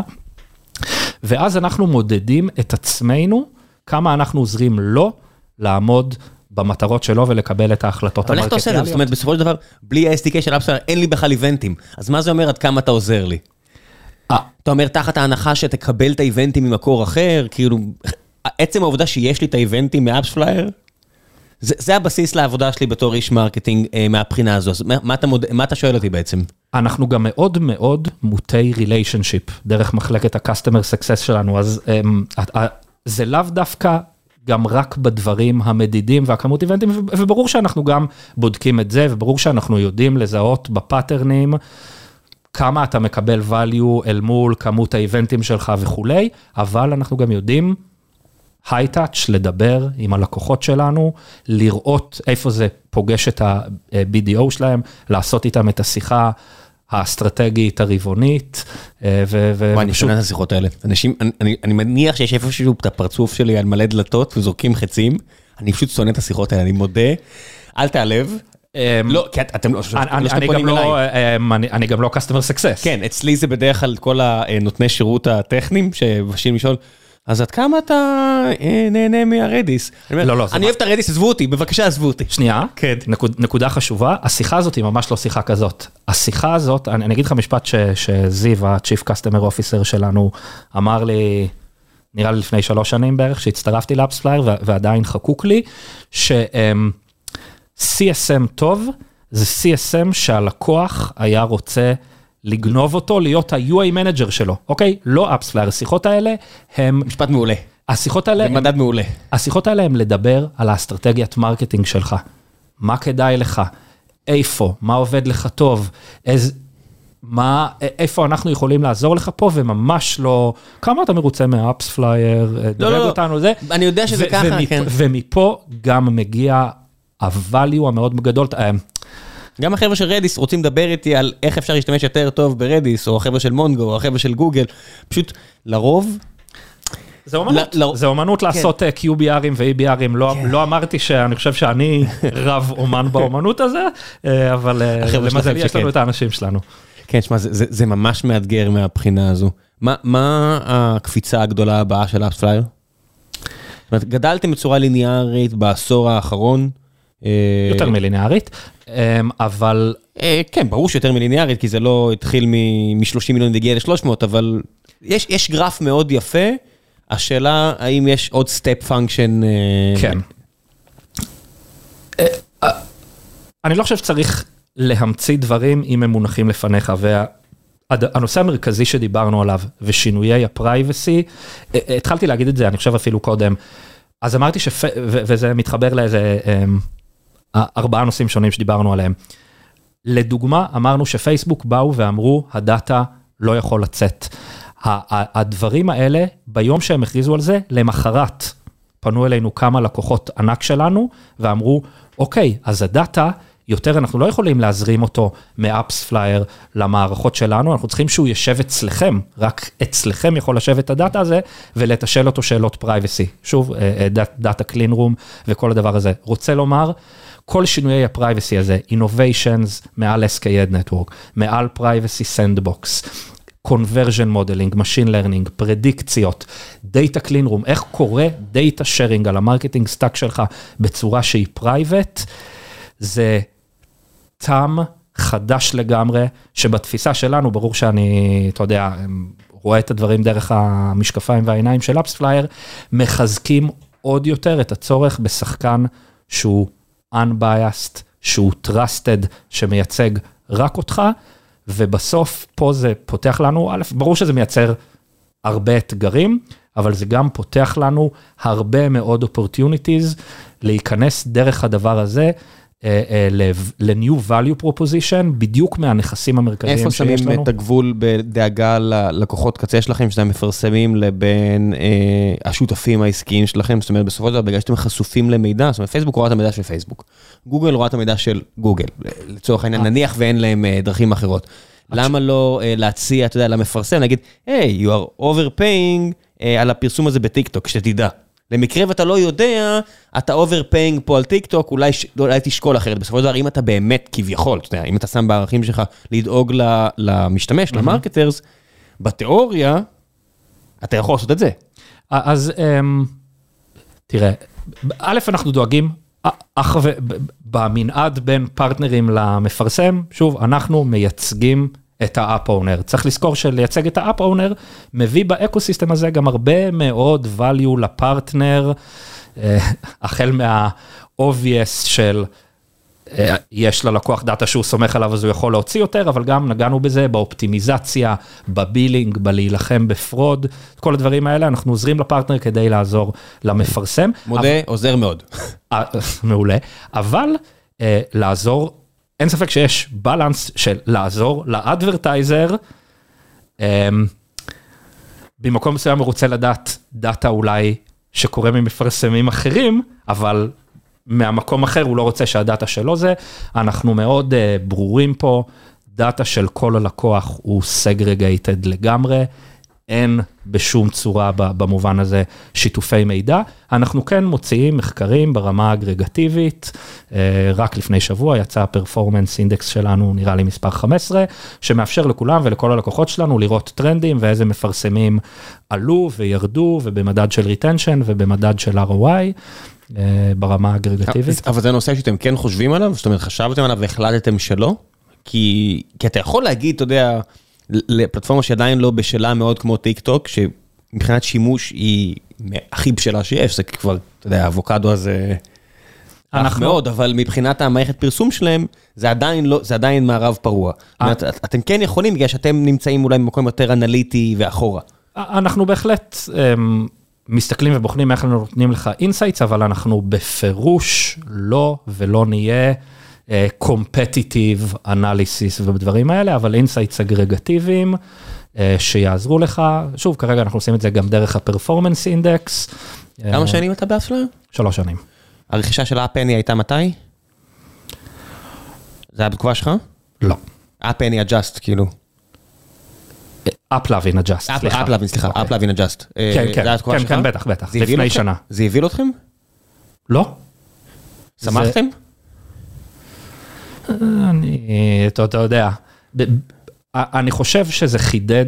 א', זה נתן הערכת שווי ריאלית אמיתית, זה כבר לא משקיעים, הנה חברה מתחרה שקיבלה ערך אמיתי בשוק. זה א'. אוקיי, יכול להיות. אני, אם אני אסתכל על זה שוב, פיור מהמקום של הפוזיציה ומהמקום הפרודקטי, אני חושב שזה עוד יותר חידד את החשיבות בזה שאתה רוצה שכלי ה measurement שלך יהיה independent ולא יהיה לו עסקים אחרים.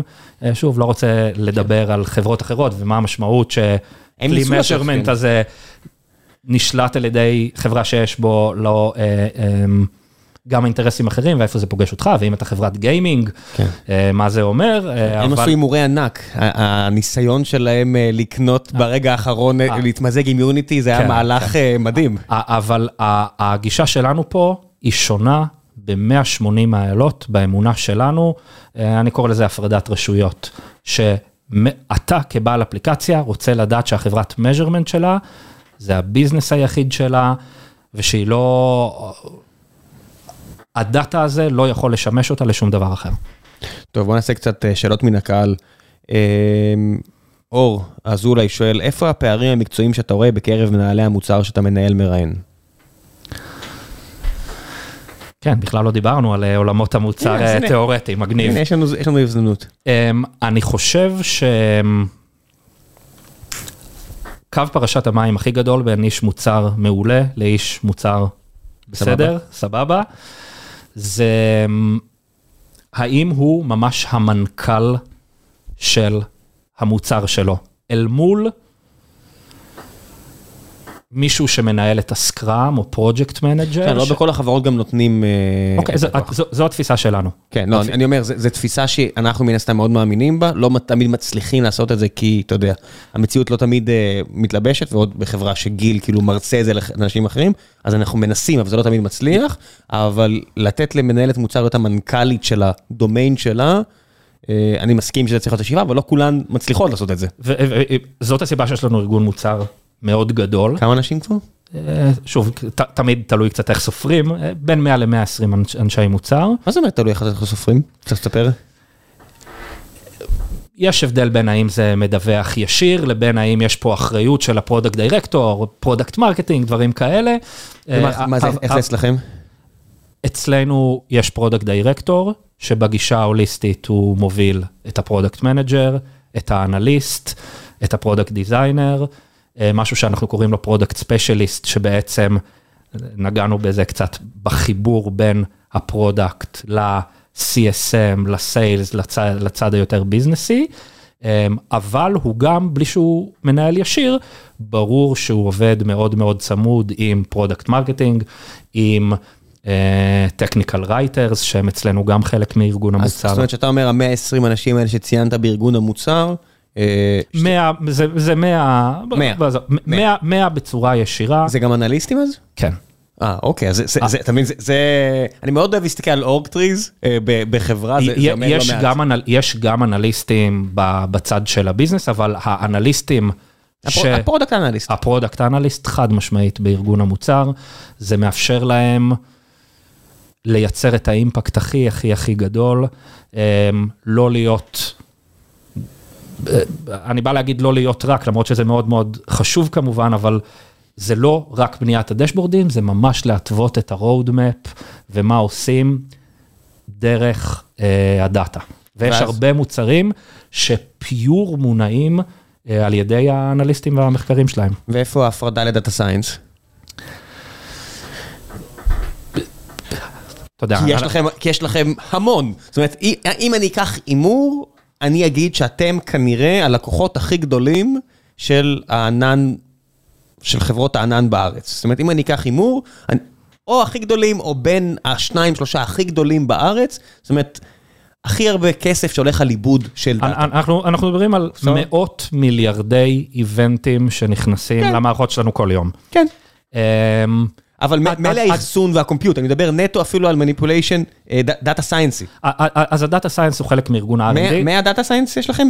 50, 100? מה, המון, נכון? עשרות. אמ, ה data science הוא חלק מארגון ה-R&D, אנחנו גם אה, מדברים על אפספלייר כמקשה אחת, בסוף אפספלייר זה 15 מוצרים, קבוצות מוצר שונות, חלקם יותר מונעי data ו data science, חלקם יותר ב core, אה, כמו תמיד בחלק מהמקומות מעבירים את הקו, אנחנו, אנחנו, זה גם תפיסה שאני מאוד אוהב. ישראלית, סטארטאפיסטית, אג'ילית, לא, לא הכל צריך להגדיר ושיחתוך לאורך כל ה-15 מוצרים. בכל מקרה, אני חוזר גם לשאלה אה, שדיברנו עליה, אני חושב שההבדל הכי גדול זה באמת אם האיש מוצר מסתכל על עצמו כמנכ"ל, ובעיקר, אתה יודע, אני בא מעולמות ה-R&D במקור, ואני זוכר שכשעברתי לצד של המוצר, הדבר שהכי חוויתי זה שאני קם בבוקר ואני לא יודע מה העבודה שלי. מה, לא יודע, יש לי בכלל עבודה? מהי? ואני חושב שאיש מוצר טוב הוא בדיוק זה שמבין שכמו מנכ"ל, אוקיי? אין לו עבודה והוא צריך למצוא אותה, וזה לא אומר להיות מפעל לפיצ'רים, אלא לחשוב איפה אתה יכול לייצר היום אימפקט כמנכ"ל של הקו מוצר הזה. אולי אתה צריך בכלל לאמן, אתה יודע, יש לנו מאות customer success, הרבה אנשי סיילס, אולי מה שאתה צריך זה לאמן אותם, אולי מה שאתה צריך זה לבדוק את האדופשן של הפיצ'ר הישן שהוצאת, ולא אה, פשוט לסדר את ה-Backlog ולהגדיר לו PRD. כן, למרות שזה נורא קשה, כי אז... אה... אני רואה את זה על המנהלות מנהלי מוצר פה, כמה קשה זה, רגע, האם זה באמת האחריות שלי? זאת אומרת... התשובה היא כן, התשובה היא כן. כן, אז אה, התשובה שלנו גם בדרך כלל היא כן, אבל זה נורא מתסכל לאנשי מוצר, כי זה כמו שגיל תמיד מסביר, שמנהלי מוצר זה התפקיד שמדורך הכי הרבה שעות. זאת אומרת, אין דרך יפה לומר את זה. אם אתה רוצה להיות מנהל מוצר אדיר, זה פשוט תפקיד שהוא ייקח, ייקח מכם המון המון שעות. הרבה, זאת אומרת, בגלל שזה לא מוגדר, זה משאבת זמן אינסופית, כי הכל הוא לפתחך. אם, אם הארגון הוא כזה שבאמת אומר לך, קח, אתה רואה משהו, אתה יכול לעשות, זה כמו שאתה אמרת על לך לאמן את האנשים, לך כן. תעבוד אצלנו איזה market, נכון. עם החבר'ה, אין איזה גבול, וזה, אני רואה פה חבר'ה, לא נעים לי להגיד, שהם, אתה יודע, בפוזיציה שלי זה נורמלי שאני אגיע ראשון, יצא אחרון, כל הדברים האלה, ואז אני רואה אותם נשארים אחריי, אני לא מכבד אותם, אני הולי, שיט. אז, אז... אני לא אומר שזה, אני לא אוהב את העניין הזה של הרבה שעות, כי אני חושב שיש לזה... מחיר נפשי נכון, לא, לא בריא. נכון, זה בא עם אמורפיות, ואפסלר ארגון שמאוד אה, דוגל ב-work life balance וכולי. אז גם אנחנו מנסים, אבל אתה רואה בן אדם שפשוט נכנס לעבודה ויש לו אין סוף. יש לו פשוט אין סוף עבודה מולו. אבל כמו, דיברנו נראה לי אפילו עוד לפני ההקלטה על פוקוס, כמנכ"ל של הדבר הזה, ובחוק 80-20, תזהה את הדבר שהכי מזיז את המחט ותתמקד בו, זה לא אומר שאתה צריך לעשות הכל. אה, צביקה ברנולד שואל, אה, מה למדת מהמסע של דרופ? צביקה, חבר יקר. כן. אמ, אוקיי, לפני שהצטרפתי לאפספלייר, אמ, אה, הייתי co-founder יחד עם שותף שלי בזמנו, אסי, של דרופ, שעשינו אפליקציות, functionality, contacts, dialer, address book וכולי. אמ, אני חושב שהדבר שהכי למדתי מהשש שנים journey בדרופ, זה כמה דק הקו, אבל שקשה לעבור אותו, בין אפליקציה ש users, כמה זאת אומנות שונה לייצר אפליקציית מובייל ש users מתים עליה, כמה זה שונה מהאומנות של לעשות ממנה מוניטיזציה. אמ, say no more. כן, זה... זה הדהים אותי, אתה יודע, אני חוזר שנים אחורה ולדרופ, שאתה אומר, הגיעו לנו, לפני שאני מדבר על paid marketing, הגיעו לנו בזמנו רציף על פני שנים, אורגנית, 30 אלף יוזרים כל יום. אתה כאילו קם בבוקר, אתה אומר, אנחנו עשרה חבר'ה מעל השווארמה בהרצליה, כל יום ממלאים עשר פעמים את קיסריה בהתקנות, בלי להוציא אגורה, ואז כשאתה בא להכניס את זה לאקסל כדי להתחיל לייצר מזה מוניטיזציה, איזה מורכב שהדברים האלה יתכנסו, ועכשיו שאני בצד השני של הכביש, אני, אני ממש אה, מעריץ את הלקוחות שלנו שאני עובד איתם, ש, שידעו to make it sustainable. מה יגידו רדיט? אתה יודע, מה יגידו עזובי הקיר? אה, אני שוב, אני מסתכל על הדוגמה של דיסקורד, זה מוצר שהוא... אתה אומר, אוקיי, 200 flipping ה switch שמתחילים להדפיס כסף. אה, הם צריכים, אני מניח, אה, לבנות את ה switch הזה. וזה פשוט, אתה יודע, הם עוד בגודל מסוים, אנחנו היינו, אתה יודע, בסוף המספרים שאמרתי הרגע, בהסתכלות גלובלית, הם לא מספרים מרשימים. ואז כשאתה, המודל העסקי שבאנו איתו... מה כמובן, לא מספרים מרשימים, תלוי כמה מהם נשארים איתך. אם 100% מהם נשארים איתך, זה מספרים מדהימים, כי מה לעשות? נכון, אז בסדר, אז היה לנו גם retention שהוא היה סבבה. כן. אבל... המודל העסקי שחשבנו עליו בזמנו הצריך, הוא, הוא לא היה off the shelf, הוא הצריך עבודה מהרשתות הגדולות או מהמניופקצ'ררס כדי לעבוד איתנו, וזה אגב דיברנו שעתיים עבודה, אז פה זה יותר משעתיים עבודה, פה כנראה היינו קצת נאיבים בזמנו אל מול הגודל שלנו, ל... אה, אתם. הייתם החברת אפליקציות הישראלית הייתה נאיבית. "אמ, זה אתם, שמעתי עליכם. זה גם אנחנו, זה גם אנחנו. שאלת. מה למדנו. כן, לא, זה... הנה, הנה, הנה עוד משהו שאני רואה למשל אה, פער בין אה, מנהלי מוצר אדירים למנהלי מוצר סבבה לגמרי, זה, זה הנאיביות. זאת אומרת, מצד אחד אתה, יש, איזה משפט שאני אומר לעצמי, אתה, אתה רוצה שהבן אדם, אתה רוצה שהמנהלת מוצר אה, תעוף, אבל אתה גם רוצה אותה עם רגליים על הקרקע, וזה, וזה uh, line.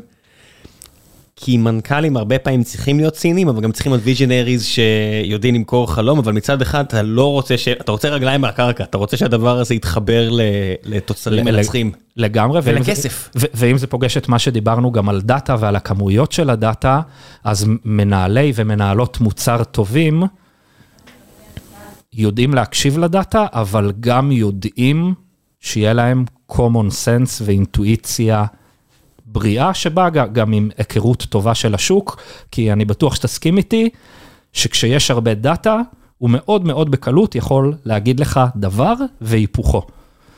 ופה אתה צריך להיות עם הרגליים על הקרקע, ולא לבוא עם תיאוריה ולהתאהב בה ולגרום לדאטה להגיד את זה, אלא בסוף גם שיהיה לך common sense, וקראת לזה רגליים על, ה, על אני, הקרקע. אני מאוד אוהב את המשחק הזה של אה, נועם, שמוביל, נועם מכבי, שמוביל אצלנו את ה product, אז הוא אה, הכיר לי את השיטה הזאת של straw man ו steel man. בוא, בוא, תנהל, בוא תראה לי שאתה מנהל את הדיון משני הכיוונים, ולא רק מכיוון אחד. תן, תן את הטיעונים נגד, תהיה הסטילמן אה, של... אה, ש, תעשה את העבודה שלי אני- אני- בתור ה... אני, אני, אני עוד בתור מישהו שבא מ... בצבא מאמן, אז קראו לזה איפכא מסתברא, שהיו ממש אה, אה, צוותים שכל התפקיד שלהם היה, כשהביאו הערכת מודיעין, הם ממש כמשימה קיבלו, תכתבו קלסר של הערכת המודיעין ההפוכה. אנחנו רוצים לקרוא בדיוק הפוך, נראה לי שזה עוד אה, לקחי יום- כיפור וכאלה. זה, זה סופר חשוב, אני רואה, זאת אומרת, נועם מכיר לי את זה, וזה... א', זה מרגיע אותך, בצד השני, אתה מגיע כאילו, והבן אדם אמפתי באמת, הוא כל כך אמפתי שהוא חשב עבורך על טיעונים, ואתה אומר, יו, מה אני עושה פה? איך אני ממשיך מכאן? זה לגמרי בקס בני ו- ולא יודע מה, ואלמר פאט שאומר. אה, כל אחד אומר את שלו, ואז הוא משנה את הכיוון ואז אתה תקוע. גדול. אה, א' כל זה אחלה דרך גם להתדיין עם בן אדם, זו דרך נורא מכובדת. ותקשורת זה נהלי מוצר, אתה יודע, מה עוד יש לך מעבר? אתה לא כותב קוד, אתה לא עושה דיזיינים, מה יש לך כבר מעבר לדבר ולכתוב? אה, כן, זה לא, לא, לא טריוויאלי, זה באמת אחד התפקידים שאני הכי אוהב, זה מעניין לראות ההתפתחות אה, מפה לשם. התפתחות מדהימה. כן, וזה גם הולך עם, ה... עם השינויים הכלכליים, זאת אומרת, ב- בעולם של ריבית אפס, מנהלי מוצר ומנהלות מוצר היו, אתה יודע, ערכים והכל, ויש לי תחושה כזאת שעכשיו בעולם של ריבית שתגיע לחמישה ושישה אחוז אולי, פתאום מנהלות מוצר יחזרו להיות חבר'ה שמאוד על הכסף. אה, לא יודע, זה... דרך אגב, רואים את זה, אני לא זוכר איפה, אבל קראתי לאחרונה שאתה גם, אם אתה מסתכל על ה balance בין product ל-R&D, הרשיו שתמיד מודדים בכל החברות, אז over time בהחלט רואים ש product הולך וגדל. יות- יותר מאשר R&D, שוב ביחס. אמ, כן, R&D גם מפתחים, מפתחות, אתה אף פעם לא רוצה שהם יהיו ציניים מדי, אתה רוצה, אתה יודע, תעופו, תעשה, ו- ומישהו כבר will rain you in, ושם אתה סומך על המנהלות מוצר. אבל זה באמת השכבה האחרונה מעבר לבזבוז הגדול בתיאוריה, שהוא R&D.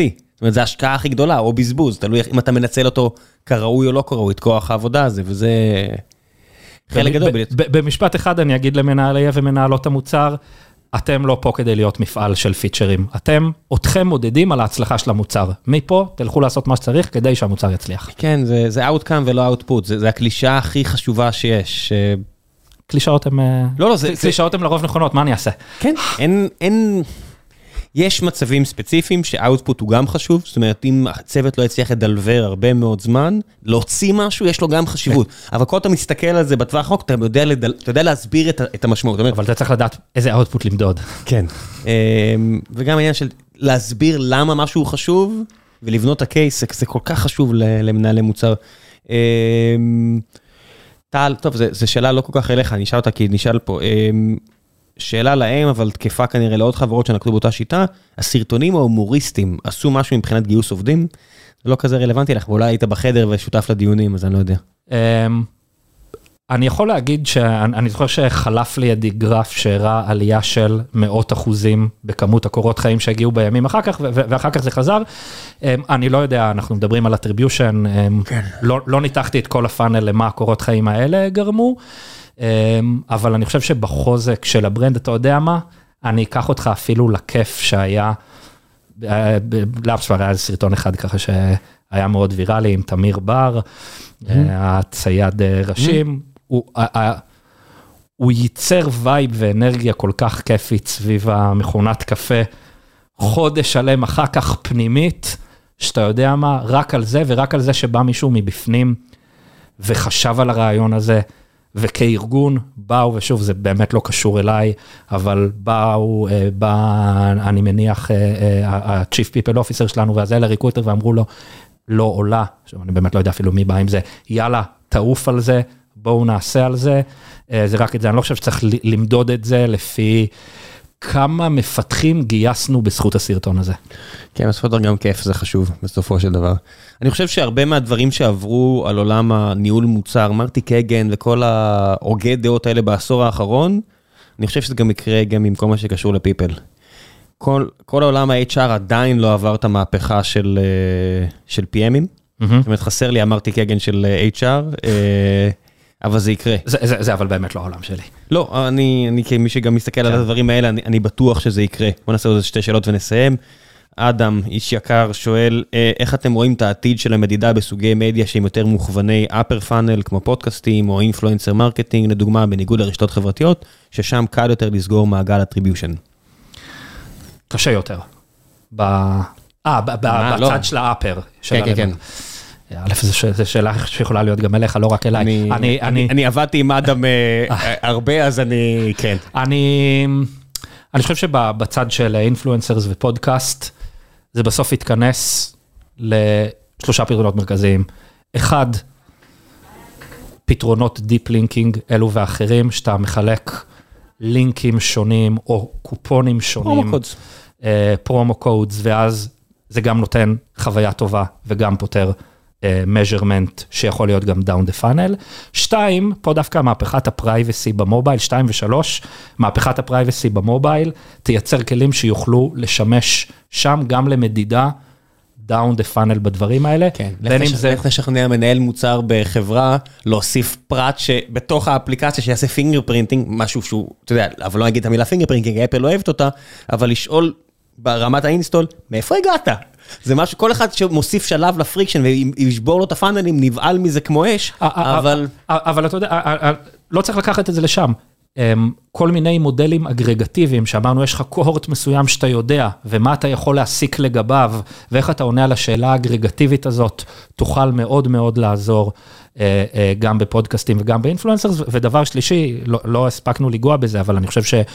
עולם ה marketing גם ילך לשם, זה מה שהרבה פעמים קוראים לו impact measurement, אם זה media mix modeling, אם זה incrementality, שזה שיטות קצת יותר black box כאלה, top down, למדוד את ההשפעה. אוקיי, אתה יודע שהפעלת אה, אה, פה משהו עם influence. יש לך כמות של איבנטים, כמו שתיארת, אותם 30 אלף של, אה, של drop, ואתה אומר, אוקיי, אז בחברה שהיא פחות סביר שזה יהיה סתם מפה לאוזן, אז אתה אומר, אוקיי, איך אני עושה attribution לדארק פול הזה, ואז אתה מתחיל להריץ את הסטטיסטיקות ואתה אומר, אוקיי, ה-ROI לכיוון הזה והזה הוא בעצם יותר טוב ממה שאני חושב שהוא... או אני אגיד את זה אפילו בדוגמה שברור שהמציאות היא פי 9,000 יותר מורכבת, אבל אם כל יום אתה מרוויח 100 דולר, ואז הפעלת משהו... בפודקאסט או אינפלואנסר, ובדיוק למחרת אתה מרוויח 110 דולר, לא צריך להיות גאון כדי לדעת שזה נבחר 10 דולר. כן. איפה שכן צריך להיות גאון גדול, זה לשקלל פה seasonality וכל כך הרבה פקטורים משתנים, וזה שוב העולמות של incrementality media mix modeling. איה שואלת אה, בהמשך השאלה של אדם, אה, האם בבחינה של תחילת ה funnel אתם בודקים רק כניסות או גם כנבורתים למטה ב funnel, ואם למטה ב funnel, האם אתם מודדים את הפעולה הסופית או חוזים כמה יעשו אותה? קריטי במוצרים, תקופת ניסיון פרימיום. חד משמעית אה, מסתכלים down the funnel. כן, כל מה שקשור לאירוע 7 ו-30 וכו', זה... אה, מבחינתי, אני לא צריך את ה context הזה, כל מה שהבעל האפליקציה רוצה למדוד down the funnel, ואיך שהוא הגדיר את ה lookback window, כן. מתי לתת אטריביוציה, מוצרי LTV, ככה אנחנו קוראים לזה. value. לגמרי, אמ, זה אומנות שלמה, זאת אומרת זה, המהפכה שאמרנו של להיות יותר אנליטים, שעברה על מנהלי מוצר ומנהלות מוצר, עכשיו קורית גם ל marketing, והיא ממש, זה כיף לראות את זה מהצד, עד כמה השיחות הן הרבה יותר אה, מעניינות מהבחינה הזו. יש פה עוד שאלה שאני לא יודע אם אתה יכול לענות עליה, או בכלל זה, זה אה, שאלה אחרונה, האם אפספלייר חברה רווחית? האם החברה רואה את עצמה מתחרה בגוגל? אני לא אתייחס לשאלה הראשונה. כן, זה חברה פרטית, מה שכן. דיברנו, על הכנסות אה, אה, בריאות מאוד. אה, מתחרה של גוגל, חד משמעית לא, שוב ההבדל כן.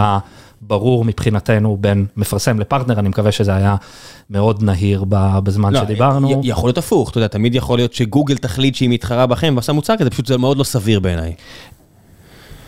זה, לא רק שזה זה לא סביר, כי נגענו בזה, הרצון של בעל האפליקציה, שמי שנותן לו את המדידה מייצג רק אותו ולא החתול שומר על השמנת, הוא נראה לי כל כך ברור, והוא גוגל בסוף... מאוד אוהבים לשחרר מוצרים. זה, זה מדי פעם אני שולח כזה הודעה לאיזה חבר יזם, מה זה, ראיתי שגוגל עשו מוצר אה, בתחום שלכם, אה, קורה. גוגל מאוד מאוד אוהבים לשחרר מוצרים, אה, מעט מאוד מהם... אני לא, אני, אני, לא, אני, חושב, אני חושב שברור שבצד של המדידה, גם כן. גוגל מרוויחה הרבה מה, מהפרטנר שיפ הזה. עם כלי measurement שעוזרים לה באופטימיזציה, שעוזרים לה בכל כך הרבה דברים. כן, בסוף זה, זה צד עסקי, אתם לוקחים הרבה מעלויות, אי אפשר לברוח מזה, ואם נשאר לי מספיק בשר אצלי, הכל טוב. ואגב, אני חושב שאנחנו גם רואים את זה בהגדרה שלהם של ה-Privacy Sandbox. כן. זה... שמראה לאן הם מכוונים שנתיים קדימה. זה, זה היופי במודל עסקי שהוא אה, בהלימה עם, עם שר, אה, שרשרת המזון, אם אתה לא אוכל את האוכל, אם אתה לא אוכל את העוגה של מישהו אחר, הסיכוי שהוא יבוא ויציק לך הוא הרבה יותר קטן. זה, זה משהו שהוא, זה, זה נהיה חצי אומנות אצלנו, כי אנחנו עובדים עם כל הפלטפורמות, אז אתה צריך לראות בדיוק מה כואב להם ומה לא כואב להם, ואז לרקוד סביב, אתה יודע, סביב כן. האזורים הנוחים יותר. טוב, חלק אחרון, המלצות, כל מה שבא לך להמליץ עליו, אין לי רגולציה. אני, אני גם אה, קצת עוקב אחריך ומאזין, אז נראה לי שזה שני עולמות שגם אתה מאוד אוהב. אני מאוד אוהב את החיבור, אני א', בן אדם מאוד אוהב היסטוריה ונוסטלגי, וב', אני מאוד אוהב ספורט. אז יש סדרה שאני מאוד אוהב, 30 for 30, של ESPN, ש... סדרה אגב די ישנה כבר. כן, זה ביל סימונס הפיק אותה, שהוא עוד היה ב-ESPN. נכון. כמה וכמה עונות. כן. הוא הגה אותה, אני לא חושב שהוא הפיק אותה, אני אתקן, הוא הגה אותה, הוא דחף לשם. יש שם כמה פרקים, אני... אמ, מה הפרק אהוב עליך? אמ, דיבאץ', פטרוביץ', דינו רג'ה, היופי. זה היסטוריה, אבל זה לא אה, אוסטרו-הונגריה, זה היסטוריה, בגלל זה אני קורא לזה נוסטלגיה, אני זוכר איפה הייתי. מה, במשחק הזה של הכוכב האדום? לא, היית כיתה י'. לא, לא, אני זוכר כן? פטרוביץ'. פטרוביץ' כן. אני, אני חושב אמ, ש... את אה, ספליט הגדולה אתה לא זוכר. זוכר, זוכר, אני, אני מכביסט. זוכר את מה זוכר? בן כמה היית? עשר? ש... בסדר, בסדר, כן. הפסדנו בפיינל כן, פורים אוקיי. שם, זוכר, זוכר אוקיי. טוב. אמ, הפרק על אסקובר. כן, זה, הוא פנטסטי. אמ, גם הפרק על ווין גרצקי והמעבר שלו היה פנטסטי. רג'י מילר. רג'י מילר מעולה, עם החניקה... אז זה שוב, אתה, אתה, זה בימים שהייתי שם לעצמי שעון מעורר לשלוש לפנות בוקר. כן. הוליפילד ומייק טייסון, זה שהם מביאים בפרקים האלה, שה narrator, מי שמדבר, הפרק, זה דיבאץ מנחה. ופה הוליפילד זה... כן, דיבאץ, אה, אנשים מאוד אוהבים את פבלו אסקובר, אבל מה לעשות שאני, אני לא קולומביאני, הרבה יותר קרוב אליי, כדורסל יוגוסלבי. אה, ואפילו סכסוכים אתניים הרבה יותר קרובים אליי מאשר לוחמת כן. גרילה בג'ונגל, כי מה לעשות, זה זה ישראל וזה הרבה יותר קרוב אלינו, אז לראות שם את ולאדה דיבאץ הולך אה, בקרואטיה, לבקר את אימא של דרזן פטרוביץ', זה דברים שאני יכול לדמיין קורים פה יום אחד. הוא גם כזה לא... חמוד. כן, כן, אני יודע. אה, אני, אני, אני בטים דיבאץ אחרי הפרק הזה. לגמרי, אתה יודע, אני, כן. ואם אני יכול, המלצה טיפה מוזרה, כי זו המלצה שאני לא אומר ממקור ראשון, אבל פשוט משהו ששמעתי שכל כך הגניב אותי, שקניתי כרטיסים לפעם הבאה, משהו שנקרא חתול בשק של ברבי, שמעת על זה? שאתה קונה כרטיסים להופעה, ואתה בא, ואתה לא יודע מי יופיע. אמ, והם עושים שם כל מיני שילובים משוגעים. אז פעמים הקודמות הבנתי שהיה טיפקס עם מלאבי זה, הביאו את עופר לוי, אני לא זוכר עם מי, אבל קח איזה 180 מעלות מעופר לוי, בוא. נגיד חווה אלברשטיין, לא יודע, לא זוכר. ואתה פשוט, הקטע הזה שאתה קונה כרטיס, כמו קצת כמו Chatroulette כזה, שאתה קונה כרטיס ובא להופעה ישראלית ולא יודע מה יחברו לך, בתקווה זה לא נגמר כמו Chatroulette. אני הולך בפעם הבאה, אז אני ממליץ על משהו שאני אפילו לא ממליץ במקום ראשון, אבל... כן, אתה יודע, כל הזה לא נגמר כמו Chatroulette ומישהו מוריד את המכנסיים שלו על הבמה, הכל טוב. כן, מה ראיתי לאחרונה שאהבתי? המלצתי על The Lost Leonardo, אני ממש אהבתי את הסרט הזה בנטפליקס, על עולם האמנות, מה עשיתי בפרק הקודם, פצצה. יש ערוץ יוטיוב שגיל גילה לי ולא ידעתי, של בחורה בשם סבינה, והיא לוקחת, בחורה, היא אישה, לא יודע, נראית 40-50, מבטא מרכז אירופאי כבד כזה, נראה לי גרמני אני מניח, והיא לוקחת נושאים, והיא מסבירה אותם בצורה פנטסטית, עם הומור שהוא בכוונה לא כזה מצחיק, אבל אתה יודע, אבל כשאני אומר, מסבירה בצורה פנטסטית, זה לא מדע פופולרי, נכנסת לעומק של פיזיקה, של כלכלה, של מתמטיקה, אבל עדיין בצורה מספיק נגישה. זה כל כך לא טריוויאלי לעשות דבר כזה, אני כל כך אוהב את הקרייטור אקונומי כשזה ברמה הזו. זאת אומרת, זה, אני, אני אשאיר לכם לינק, היא פשוט מופלאה בעיניי, באמת, זה, זה גם כל סרטון שלה, זה, זה מאות אלפים למיליוני צפיות, וזה רואים שיש מד uh, ריספקט, אז באמת, יוטיוב בשיאה. יוטיוב בסיעתה. אני עדיין לא מצאתי בטיק טוק דברים כאלה, השורט פורם לא בא לי טוב. אני, אני מבין למה זה עובד, זה, זה כמו קראק, זה עובד ממש ממש טוב, ויש שם תוכן שאני מבין למה אנשים אוהבים אותו. אני פשוט עדיין, אני עדיין לא שם, אז אני אמליץ על הלונג פורם, אצלה כל פרק זה כ-20 דקות, משהו כזה. אז אני אשאיר אותה בתור המלצה חמה, חמה, חמה, חמה, חמה, ואולי יום אחד אני אמצא גם בשורט פורם משהו שממש עושה לי את זה. לא יודע, אני אוהב את ה... ארוך, לא יודע. לי זה עושה את זה. הדור שלנו. לא, לא, לא, לא, לא, זה כבר לא שם. עזוב, אנחנו עובדים הרבה עם טיק טוק ואני רואה את ה... אני חשוף למספרים וזה... זה לא הדור שלנו. זה קורט, זה היופי ב... אתה מבין שאנחנו מדברים על קורטים, אי אפשר כבר לזהות. אם אתה רואה מישהו שאוהב טיק טוק, אז אתה יכול להניח שהוא צעיר, כבר לא. אני חושב שיותר מחצי המשתמשים שלהם כבר בני 30 פלוס או משהו כזה, וזה עובד. יאללה, עד הפעם הבאה. תודה רבה רבה רבה רבה. משהו מיוחד. כן.